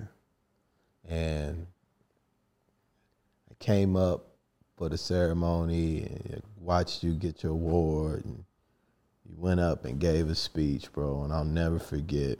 And it's actually something that I've been using to play out a, a thought about something you said you you had no idea you never imagined that being a father would help you heal from not having a father in your life Yeah. Yeah. and that has always stayed with me man and i wanted to give you an opportunity to talk about how becoming a father has like changed you. Wow. That that that thought of um, just hit me because there are days when I I realize what I said, but it's so challenging to to try to be a father today. You know, like any man, I'm going through a lot. You know, I go through a lot where I feel like I don't necessarily meet up to what I think a father should be. But I also sometimes overcompensate. But for me, I I believe that our father being the first foundation for me as as people would call it a stepdad, but his his reality for me just gave me confirmation that A, I'm not alone. And B, he came along at a time where I was probably 13, 14 years old and needed him right at that adolescent transition where everything is happening. Um, so no, I didn't have the figure early on. It came later on. And now, as a father today, I think that I. Um, what's different today for me, man, is is that the reality is I can't always control the things that that I want to leave or influence with my kids today. We we got technology that they're competing with. We got schools and peers and things, and, and if your partner is, is on the same page or not. Uh, these things are the realities of, you know, they come in place or have a place and an influence on you being a father. So all I could say to that is, is that I've discovered not only that I want to be the best father that I can be for my children in the field of psychology, as you would think, or I have discovered, is that my healing is also occurring around the fact that I'm, I got my 15 year old daughter, my 11 year old son, that I'm trying to be the best father that I can be to. But in my healing, I'm, I realized that I'm still healing the third child that I have, and that is the boy in me that didn't have the father looking at me trying to be a father.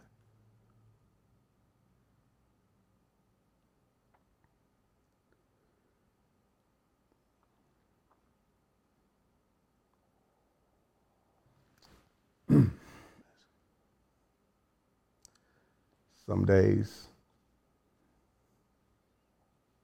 I feel like I failed him. Some days I feel like he's proud of me.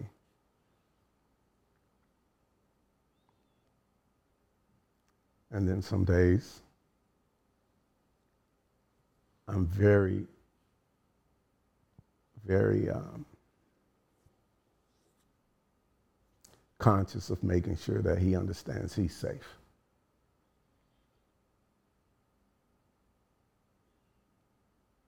And that's, that's what healing it looks like, for real. It's probably that way for a lot of men. They, they just may not be able to articulate it that way. But it's work I do with other men. And it's certainly work I do with myself.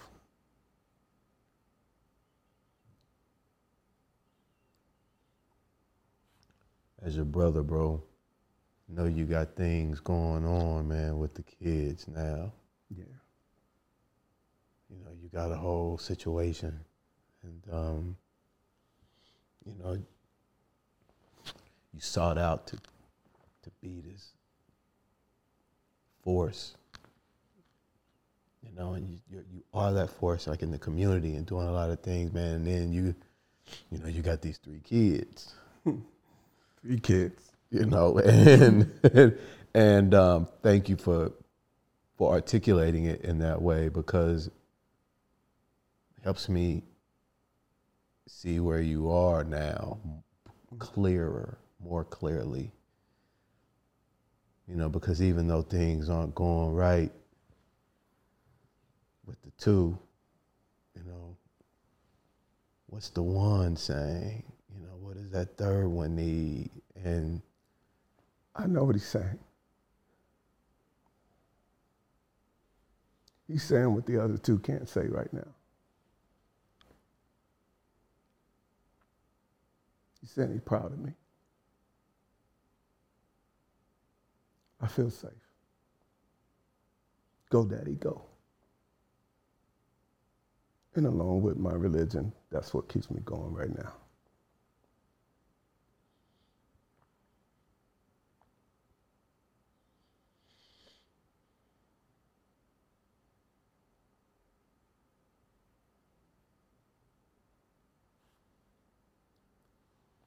Man's journey, man, is so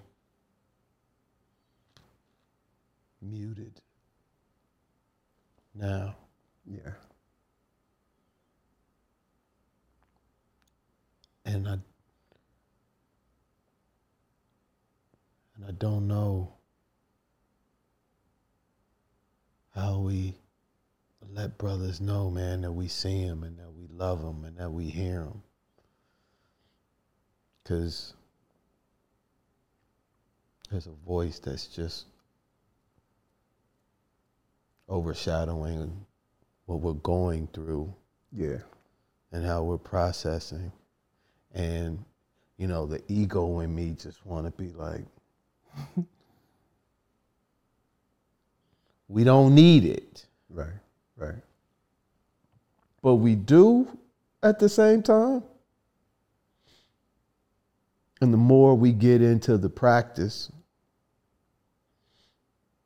of feeling that need for ourselves, man, the greater I feel we are of a of a force to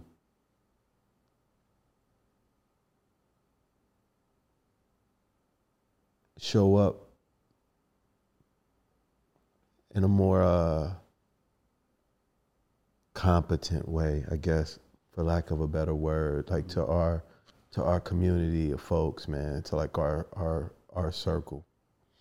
I know a lot of brothers hurting, Yeah. going through stuff, Yeah. and don't have the language, don't have the emotional intelligence, man, to say what you just said without including a whole bunch of other people. Yeah. You know, and those people, the things that they've done, they're real. They're fucked up. They're what they are. But that little boy still needs something in all of us. And we don't get to tell him, oh, but so and so, Yeah. They didn't ask to be here. The one in us. Right. They didn't ask for the journey. They they just experienced it. And a lot of us are trying as men, you know, you get you get that man who struggles with that into a relationship and you can see why he may overly expect things from his partner that he didn't get from his mother. Or he may feel it's okay to behave a certain way because of what he saw with his father. Uh, it all plays out. Oftentimes, you know, there's there's a perception that adults are adults in the clinic until you see the wounded child within that adult, and you see, you know, that wounded child driving a lot of the behavior of the adult. But I hope that, and I believe that men are finding their voice. They're finding it in a lot of ways. You know, sometimes it it takes on entrepreneurship. Sometimes it takes mm-hmm. on, you know, these brothers are heavily into to crypto. I mean, they're trying to find a way out of what they've been given as reality that no, they don't they don't accept. I mean, they they're finding allyship with Republicans. Um, they're voicing what they need in relationships in, in an unprecedented way. So something is happening where brothers are saying, I'm beginning to find my humanity. And in finding their humanity, we, we want to see them enter a professional relationship to, to begin to find and begin to heal that inner child. I hope that part of my journey is to, to be authentic, to show brothers that we, we can have it all together, man, and still not have it together, but it doesn't mean that we, we can't get it together and be hopeful about rescuing and healing ourselves, our inner child, so we can show up and be the best fathers we can be for any of our kids, and ultimately with our, our, ourselves and our partners. Um, And you can still be useful and not have it all together, bro. Absolutely. I think that's the that's what fails a lot of brothers is that we there's this this voice that tells us we have to have it together, be we have to be perfect. But it is tough in this society because a, a black man can make one mistake in this society and be canceled. people are quick to to dismiss our humanity. And so this is work that has to be done, to be honest with you, in the shadows. It has to be done behind the scenes. You have to take care of yourself to do your work because people are looking to stop you from doing this work. Yeah. They have a purpose for you, you know, to serve as a consumer or a prisoner where you're making $10, 10 cents an hour. And you have to understand that that's a principality that's already, that, that deck is set. You just got to avoid it. And so part of that, of that avoidance is to get some space and some place where you can be quiet. Let your mind reset so you can get in touch with this and do it to the extent that you can do it on a day to day so that then you can go bridge to a therapist or a healer or a life coach. You don't have to be therapy. It, it just has to be something that is pro your humanity. Yeah. And um, and find one or two brothers, you know, or a group of people. Yoga for men, exercise, diet, reading, you know, all these this this this game is inside, man. We've just been taught that if we don't have the stuff outside, then the stuff inside is not worth much. And the societal incentives are on the outside. That's where the game is. And that- that's where our women are. That's where everybody is at. And we're like, you know, you get a car to get a woman. you, you buy a watch. You everything you do is to to find a partner. And and she inadvertently becomes socialized to think those are the things that your value is based on Yeah. when so many of us don't have either access or, or these things that tell us that is our worth. So we spend our lives outside of ourselves trying to avoid the inner self where the most power is. In all of the work, the only benefit we get from doing the work is the fact that we did the work. We're not gonna get a ticker parade, bro. We're not gonna get a bonus on our check. We're not gonna get a pat on the back. Nobody, you will understand what it means for me to forgive my mother. Yeah. I'm not. I don't benefit in any other way other than the fact that I forgave her. So a lot of it, and, you, and you, you benefit socially, I mean, No, right. Socially, well, inadvertently, you benefit by no longer suffering. yes, And that no longer suffering frees up energy for whatever your divine purpose is, like whatever you, what are you here for? This podcast is a divine purpose. It's a calling. It's a it's a piece of what you've evolved to do. It's how you are healing the inner child in you. It is for me the same. And it's going to be this, it's going to have that same effect on many men who may be, look at this with, by themselves or with their sons or brothers. Eh, Like I said, the, the body will reset itself if it finds the environment to re- reset itself. So you're right. Your purpose and your relationship with your mom comes back to, to you. And yes, we've ta- had many conversations about, you know, and I, I think I talked about it today that we have to connect these dots. And so the hardest thing I've seen from, from well, I've experienced in healing is being alone to start the healing process. that's the scary part. it's the hardest part because I'm conditioned not to be alone. I'm conditioned to be, you know, we're conditioned to, to socialize outside of ourselves. So it's almost like you're going to a place where you have the least amount of experience Mm. That you have to go to to heal. So what is the incentive there? You can't see it. You can't. There's your, your mind is telling you it, there's no value there. So you avoid it. You don't understand it. And then when you go to a place of solitude, you have to. Do you understand the amount of voices that you've been avoiding? That you have to confront in that ring, that you have to beat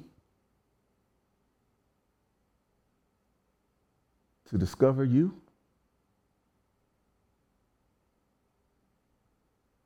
I think it was Denzel Washington that said, King Kong ain't got shit on me. Imagine one of them voices saying that. You want to save yourself? You got to go through me. And that's where I feel you at right now. Yeah. Yeah, but I'm a giant slayer.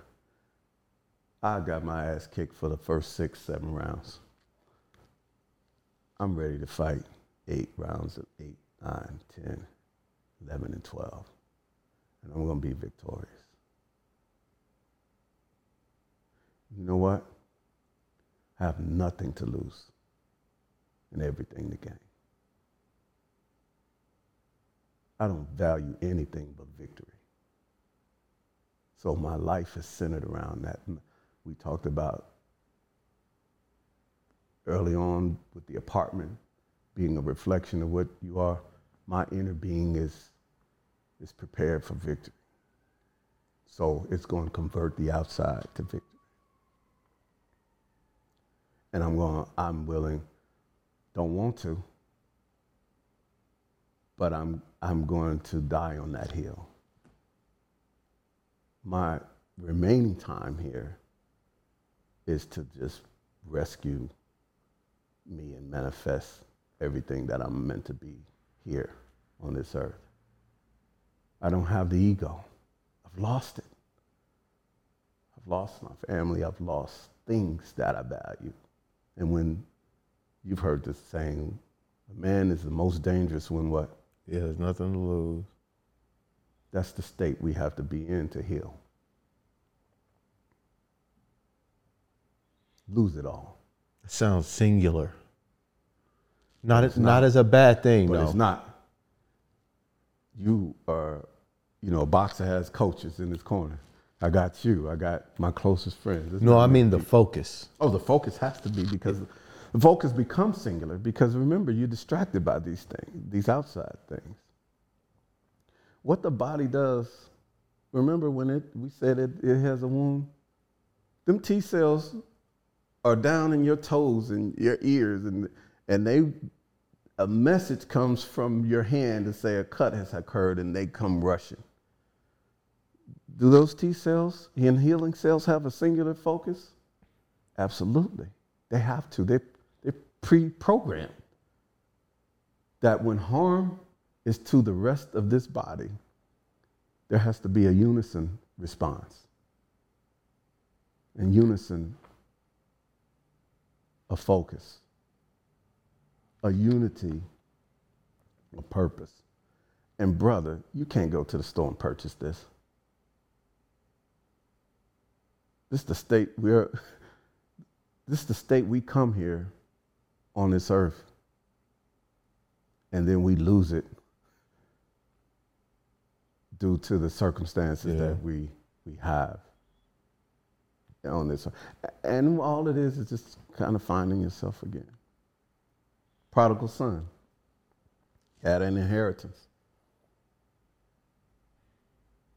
Brother decided to leave the house go spend it all. I don't know you know the, the, the hip-hop version of it you'd be spending it on bitches and hoes i don't know what he did And get fucking. Lamborghinis. Yeah, And, in Miami, and freak dick, whatever it is. he, he getting it, but he done lost it all to the point to where he was with some pigs, living. And in that state, he found himself and came home, and his father threw a big party because his son found himself and he can finally take his rightful place in his home. Now his brothers got mad because the dad's like, pull out all the stops. My son's home. And his dad say, said to him, Welcome back, son. Welcome home.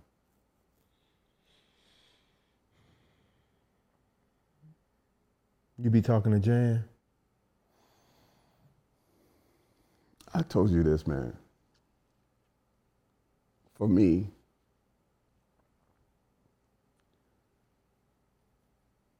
well, I said to you that we learn visually, auditory, and kinesthetically. Manipulation. But the fourth thing for me is just the feeling of the, her energy. The way we talk is through my following through with my healing and showing her and feeling that she's proud that in my worst state a year, year and a half ago, I'm 300 pounds, hospitalized with high blood pressure, and I have to call my mama and say, Mama, say I'm in a bad relationship, marriage, and I'm praying to my mother, save me. And the answer, the response for me was to, to show I want to be saved. So I show her about changing the diet, going to the gym every day, eating healthier, preparing the meals she taught me to prepare, but in a dietary beneficial way. It, you know, Minus the hog maws. yeah. and so I communicate with her by showing her I can do it. Because it was she who believed that I can learn, even when I was diagnosed as you know having a learning challenge. She would force me to go in the corner, say them timetables.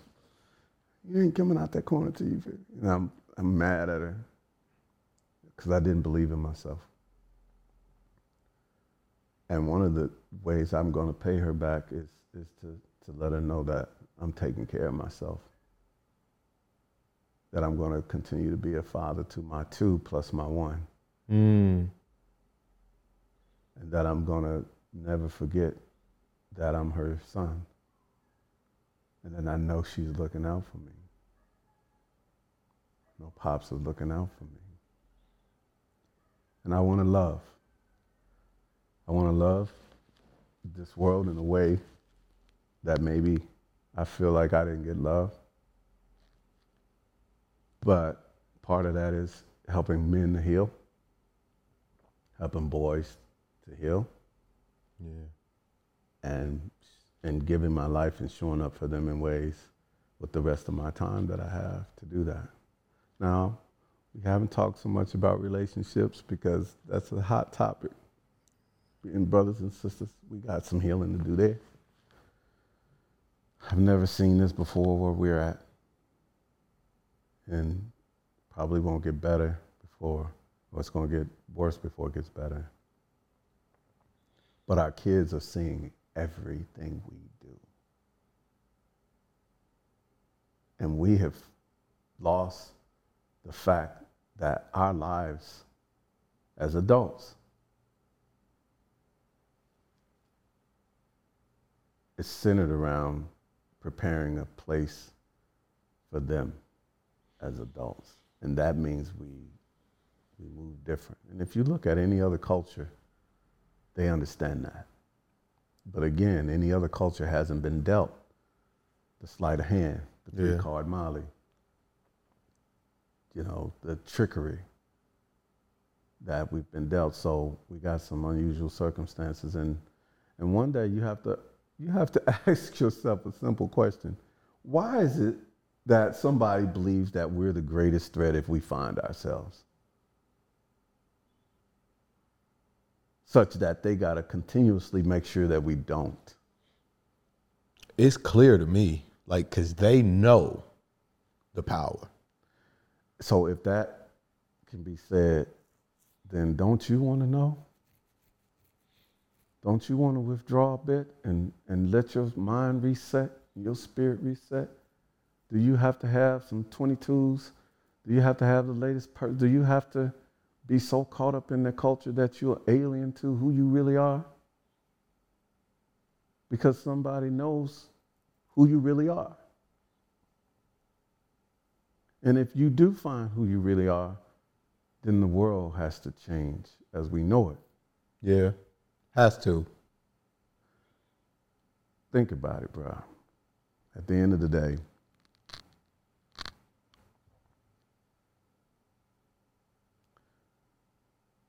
you got two principalities of love and hate, and they both can't coexist.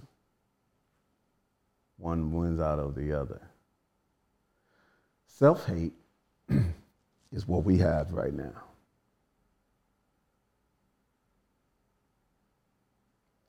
Love is what we had.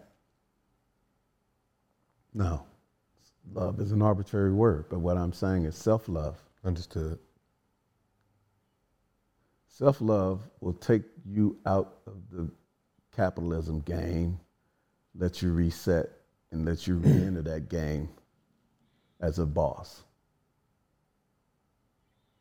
But not a boss just for you, a boss to provide support for, for, for your people and all humanity. And I think a part of the ball, a part of what you're saying, dude, is a part of it is expanding this notion of masculinity and manhood and the functions around what that means. If you you took your titles, bro, seriously, father, husband, but you mentioned something earlier that love is an action verb. Husbands and fathers believe that the action of love shows up in those relationships in specific ways. Yeah. And we can be so focused on the function of the action that we forget that there is a need for self in that process. That that that and and and so and and the crazy part by adding if we add sacrifice Yeah.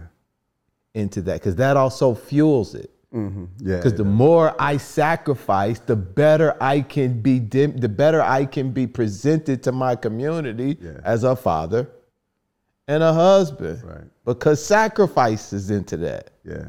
But you did that for so long. that I almost lost myself and and to be honest with you, died on the job. Because that's what could have those emergencies. From what I'm told, I'm thinking I'm an athlete. My head's just hurting because it's allergies and my blood pressure 198 in the emergency room. And they send me home Tylenol and Advil every four hours, and it still doesn't stop ha- happening for another two days. And I go back, it's 203. And the nurse is like, and I'm like, what, what's happening? What does that mean? You know, ignorant to the fact that I'm on my way out of here due to sacrifice. Because remember, the $8 at the end of the week was the sacrifice. You get become a, an adult and you're doing the same thing because that's just what you saw and put That's you on the function. trajectory to sacrifice. I'm 300 pounds at that time. And I don't shop. So I got dad clothes. I'm Pele Pele in I- I 2021. I haven't bought a pair of shoes in eight years until they got they have holes in it. But I'm a doctor, right? I'm all this, but I don't value it other than to just do the work like some doctor that might be in a third world country just grinding. But I I also know that in that way, you do have to be loved while you're on your mission. Someone is supposed to see you and help. You know, if it's a partner, they're supposed to know that this man is on this mission, sacrificing for all these people and us. Let me make his day a little better. Let me find a way to, to help ease his mind so that uh, we can hold that bay disease. If he's not eating right, let me help him get a salad. You know, because I'm on a mission to take care, to pro- provide, you know, when you like provision, protection, parent, none of that is self care. It's, it's, that's what a man does. But that's where I, I was raised. That's what I did. But it's so how do we expand that, bro? Unfortunately, I'm expanding it through crisis. So you got to, you know, oftentimes when brothers really change, you know, the Mikeys, the Reggies, the Malcolm X's, it takes prison, it takes something to stop you right in your tracks, blood pressure, emergency room, um, where you can't move to continue what you've been doing. And this is what I love about the creator is you can be so far off track and he bring you back with a crisis that you think is is one thing, but it's it's it's it's for it's the beginning of your, your Yeah. health and your restoration. And you're like, no, but this is a crisis. He's like, if we don't do this, we can't get you to do what I sent you here. Well, what is that? Like you want it all laid You it out. You know, you see that Like- like- commercial where the kid gets the ice cream, he got sprinkles on it, and he's like, and? like, and? you want more? So that's it. The, the, the enlightenment of where you are and where you need to be, bro, is extraordinary. And that's why you have to be brought out of the state of in the crisis renders you so that you can't depend on the falsities that kept you in the position of not, ab- not being able to take care of yourself. And so you wake up and you don't know. You, it's like a baby being born again. What happens if the baby gets exposed? Yeah. They can't see, and they, the light is, you know, the bright light until you start to make an adjustment. And then you start to see things. And you now have this, you're in touch with this consciousness that says, bro, every morning before I get up, there's a consciousness in me saying, get up, get your stuff on, and hit the gym. There's a part of me like, man, this is a tough day. And I'm like, get up and go to the gym. So I get up and go to the gym. And you know what happens over time when you do something and that, pat, that new pattern now starts to stick in your brain so that when you don't do it, now you, you're like, okay, I may not have been able to do it this morning, but I'm gonna do it this evening because I gotta do it now. Now that's the most empowered state for me. And so people will say, my, you've lost, you've changed. You know, this is their way of saying you lost weight. You've changed so much since the last time I seen you. These must be white people. Black, yeah, yes. And then you No got- offense, white people. I'm just saying, but that just sounds like something you would say when you see somebody black. Be like, damn, Yeah. you done lost a mm. gang of weight. and then you got all these clothes that suits and stuff that don't that you're like damn i felt normal with these suits these suits i wear them now and it's clear that these are some big suits Looking like big. Steve 'Cause i tried to wear one the other day and somebody was like man you got to get your suit tailored like Steve Harvey had a sale. yeah so i brother this is the the i'm 55 reintroducing myself to myself. And guess what? Brothers, when you get to this point, it's, it's almost like you, yes, you have a renewed mind because now you realize that self care and self love is just as important as taking care of everybody else. Matter of fact, you got to do that first. That's what I'm saying, bro. And I, and, and the reason why I'm the reason why I'm big on it is because it's the hardest thing to do.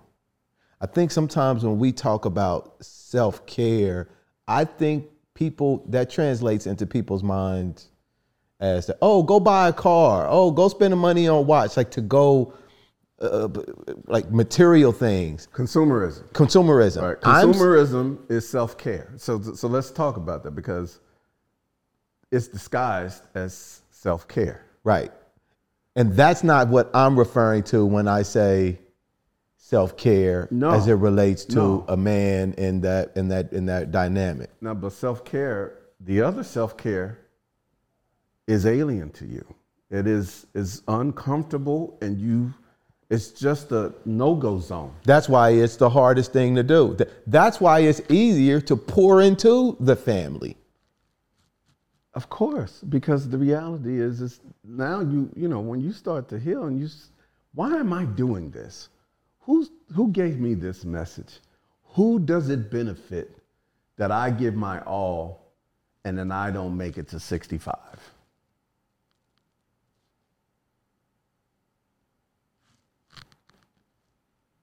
And you start to say to yourself, wait a minute. Black men die at 64, 65, bro. That's for me in 10 years. If I'm lucky. I'm, I thought I was in the second half of my life. Statistic, statistically, I'm in the fourth quarter.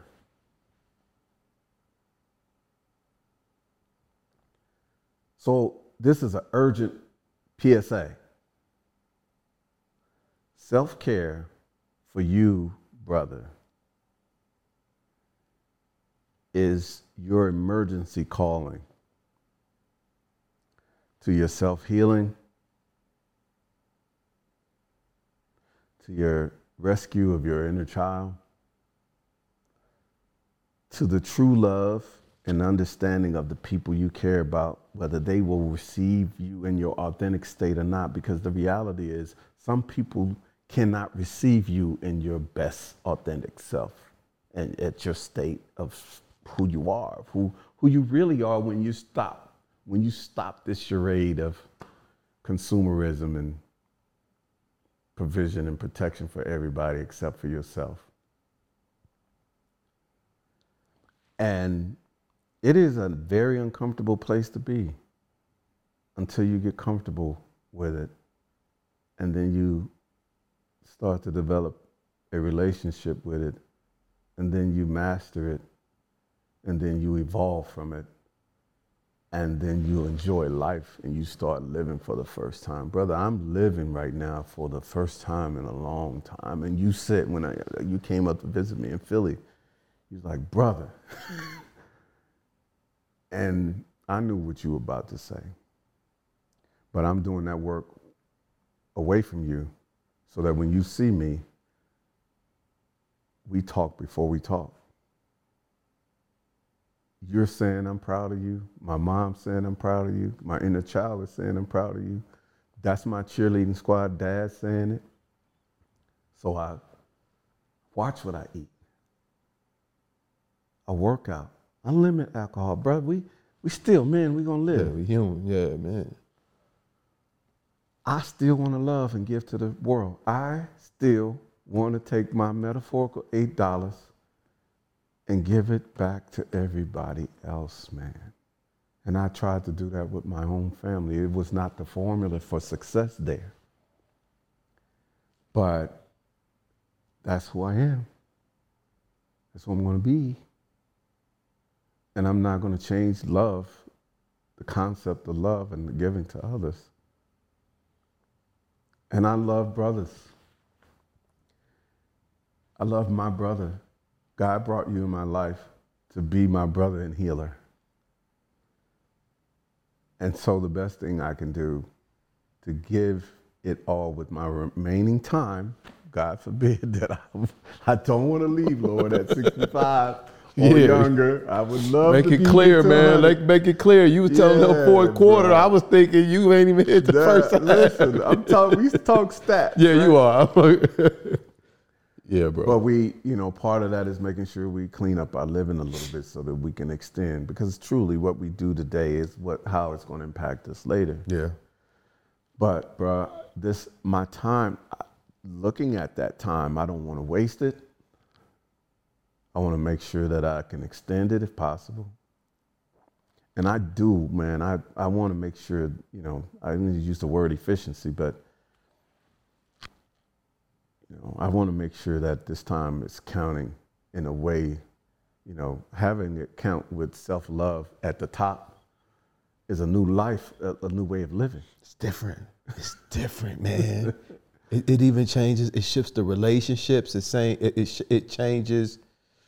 One of the things that I think becomes most evident when you really start doing that work is you realize how how narrow your perspective of self was because the thread is connected in so to so many things Yeah. that once you start to pull it, you you see what it you're like, oh, and and then you start to see other people differently. That's why I say, man, the, the greatest thing we can do for the people we love is to work on our shit. That's self-love. like that's the greatest gift. That's the greatest gift you can give. And I'm going to tell you this people have, you're going to have to help them accept your, your version of self love. And because they, their self love for them is not a concept that exists. Yeah. It's what you provide for them. Because society teaches our women and our children that we're supposed to give them external things, that we can't give them internal guidance, that we can't give them love. Love has to be attached to a holiday called Christmas, attached to gifts purchased at a store. It, it has to be given to your family in a way that they're so, being socialized to receive it.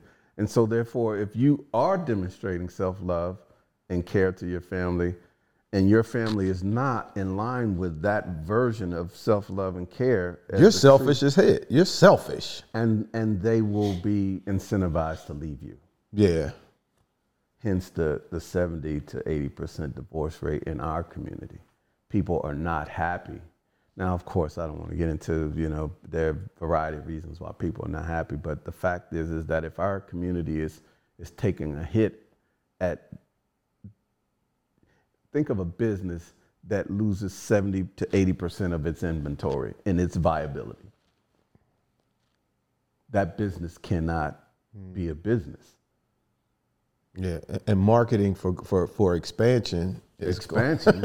is going to be like marriage marketing, bro, is non-existent. well, now you have Brother Sand, you know, Passport Bro and Red Pill this and you know, we have versions of men going in some cases to the extreme. Like there's nothing that I've experienced in life that would ever make me dislike the the the greatest gift God gave me.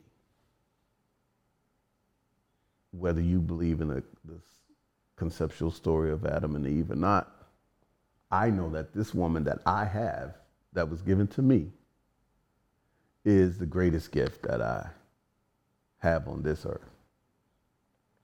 Now, as with the food that we eat, there are genetically modified versions of what we eat so that Yeah. it looks like a tomato, but it doesn't have all the nutrients of, of a tomato that is organic. And so we have a part of why we may have this high divorce rate is probably related to just, you know, part of that along with men, you know, because you got, if the flip side of that is women are saying that they're, they're struggling finding authentic men. Yeah.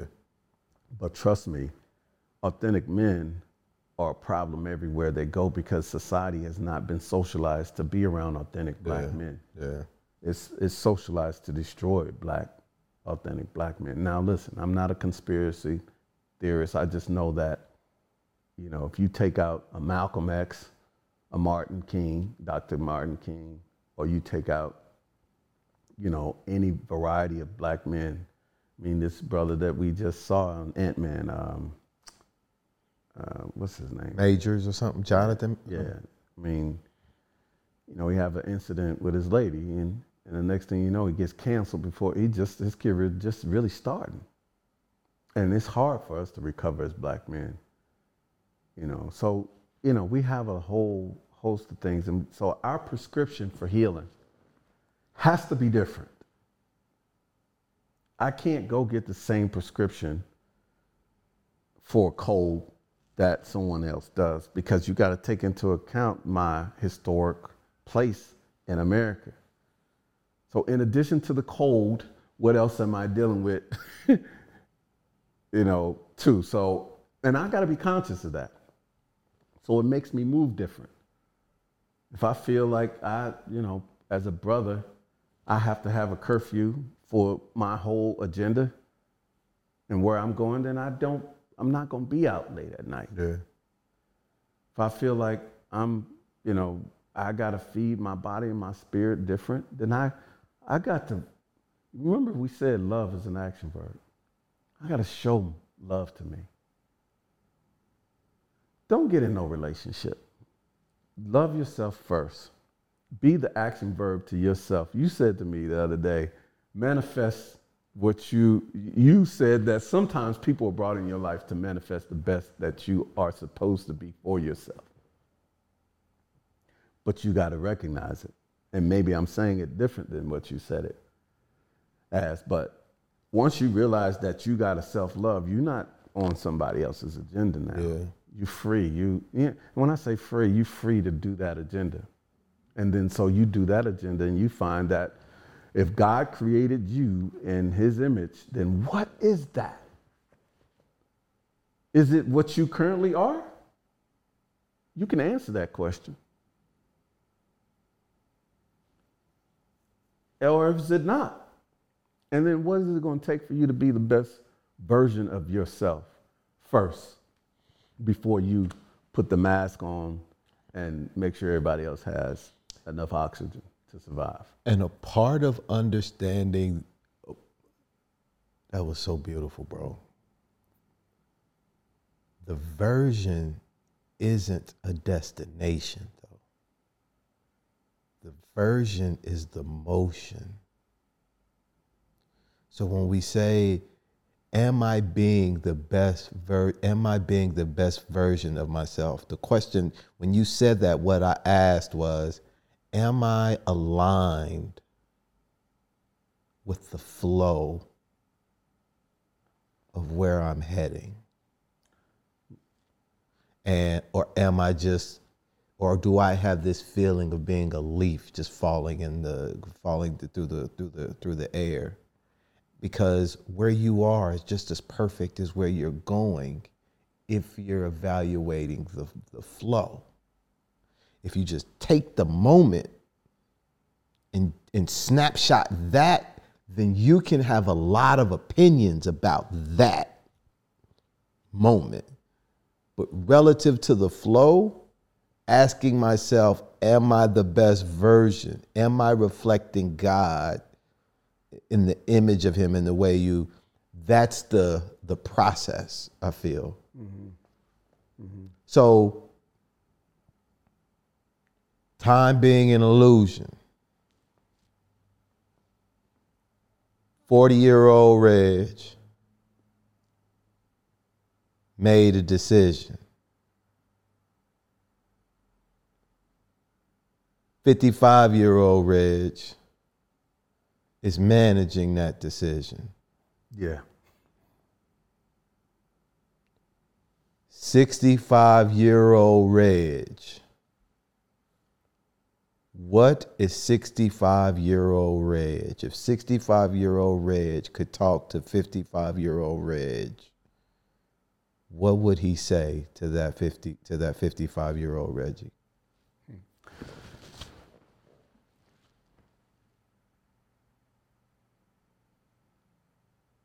He would just say,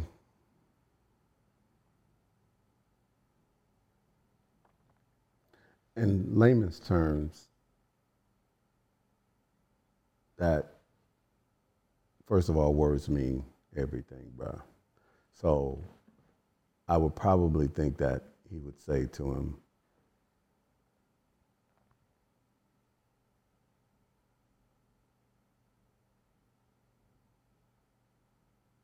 This is your time. You have another chance. Because, brother, with that kind of health crisis, it was only the, the, the Most High that, that changed that. And not only did He change that, He extracted me and put me in a situation where I literally had to sit, not like a timeout, but cocoon, like a rebirth. And so that 65 year old would say, now that you've done that, trust. Trust. We then be say trust the process. But this is the process of you being authentically you, bro. I'm gonna tell you, I've never from that eight dollars a week to now, and now turning all that self care back to me for the first time is a trust process that it's okay because I'm built to try to look to everybody else's needs before my own. And so trust that it's okay for me to love this moment. It's okay that the, what I thought I had, the concept of what I thought I had was just that. It, it, these things can come and go at any time, but the purpose of life for you is to live in the moment. And living in that moment, I have in my heart, He's going to say, You want to live and give? Live and give. Take enough and share the rest. It's okay to be you. It's okay to, to share and love your family, life, and the pursuit of health and a closer relationship with the Most High. Bro, when I say to you that I'm reading scripture that is that that is making a difference daily in my life, it, it is. And it doesn't always have to be in the scripture. That's the other thing, bro. It's in moments of, of just being introduced yesterday to a space and a place where good people are. Why at this moment that we're we're planning to be at place A and we go to place B and experience love instantly in a community that Instant. I've never seen before which confirms that the process of where you're supposed to be is in the moment of where you at. Now that sounds crazy to say, but where you are, man, is as long as you are just authentically loving you, you're going to show up in spaces and places, bruh, that are not planned. When you go with it, you're going to be like, I just experienced something. I think I said to you, I hugged the sister and I was like, that sister got some power. she got some energy. Now, of course, the brother be like, man, you just was, you know. You just, you thought she was cute. No, yeah. Because it was a few people, even your fiance. I mean, I could tell the energy, the love. And the hug was like, brother, I'm glad to see you. I'm, you know, when I hugged Zendo, it was like, bro, it was like my mother, my sister, my unconditional love from my family, from another member of another tribe, saying, much like the prodigal son, welcome home, man. It's good to see you back. And so he would say, trust that. Go with that. Because before, what the Reggie, the 40 year old Reggie went with was what his eyes could see. You know, light skin, long hair. I mean, I had all these standards of beauty that were all messed up, bro, that we, we are given, right? I had the red flags. I'm like, nah, nullify the red flags. Do you know what it took for me to, to, to persist in the midst of nullifying somebody else's red flags? To be with them? Complete.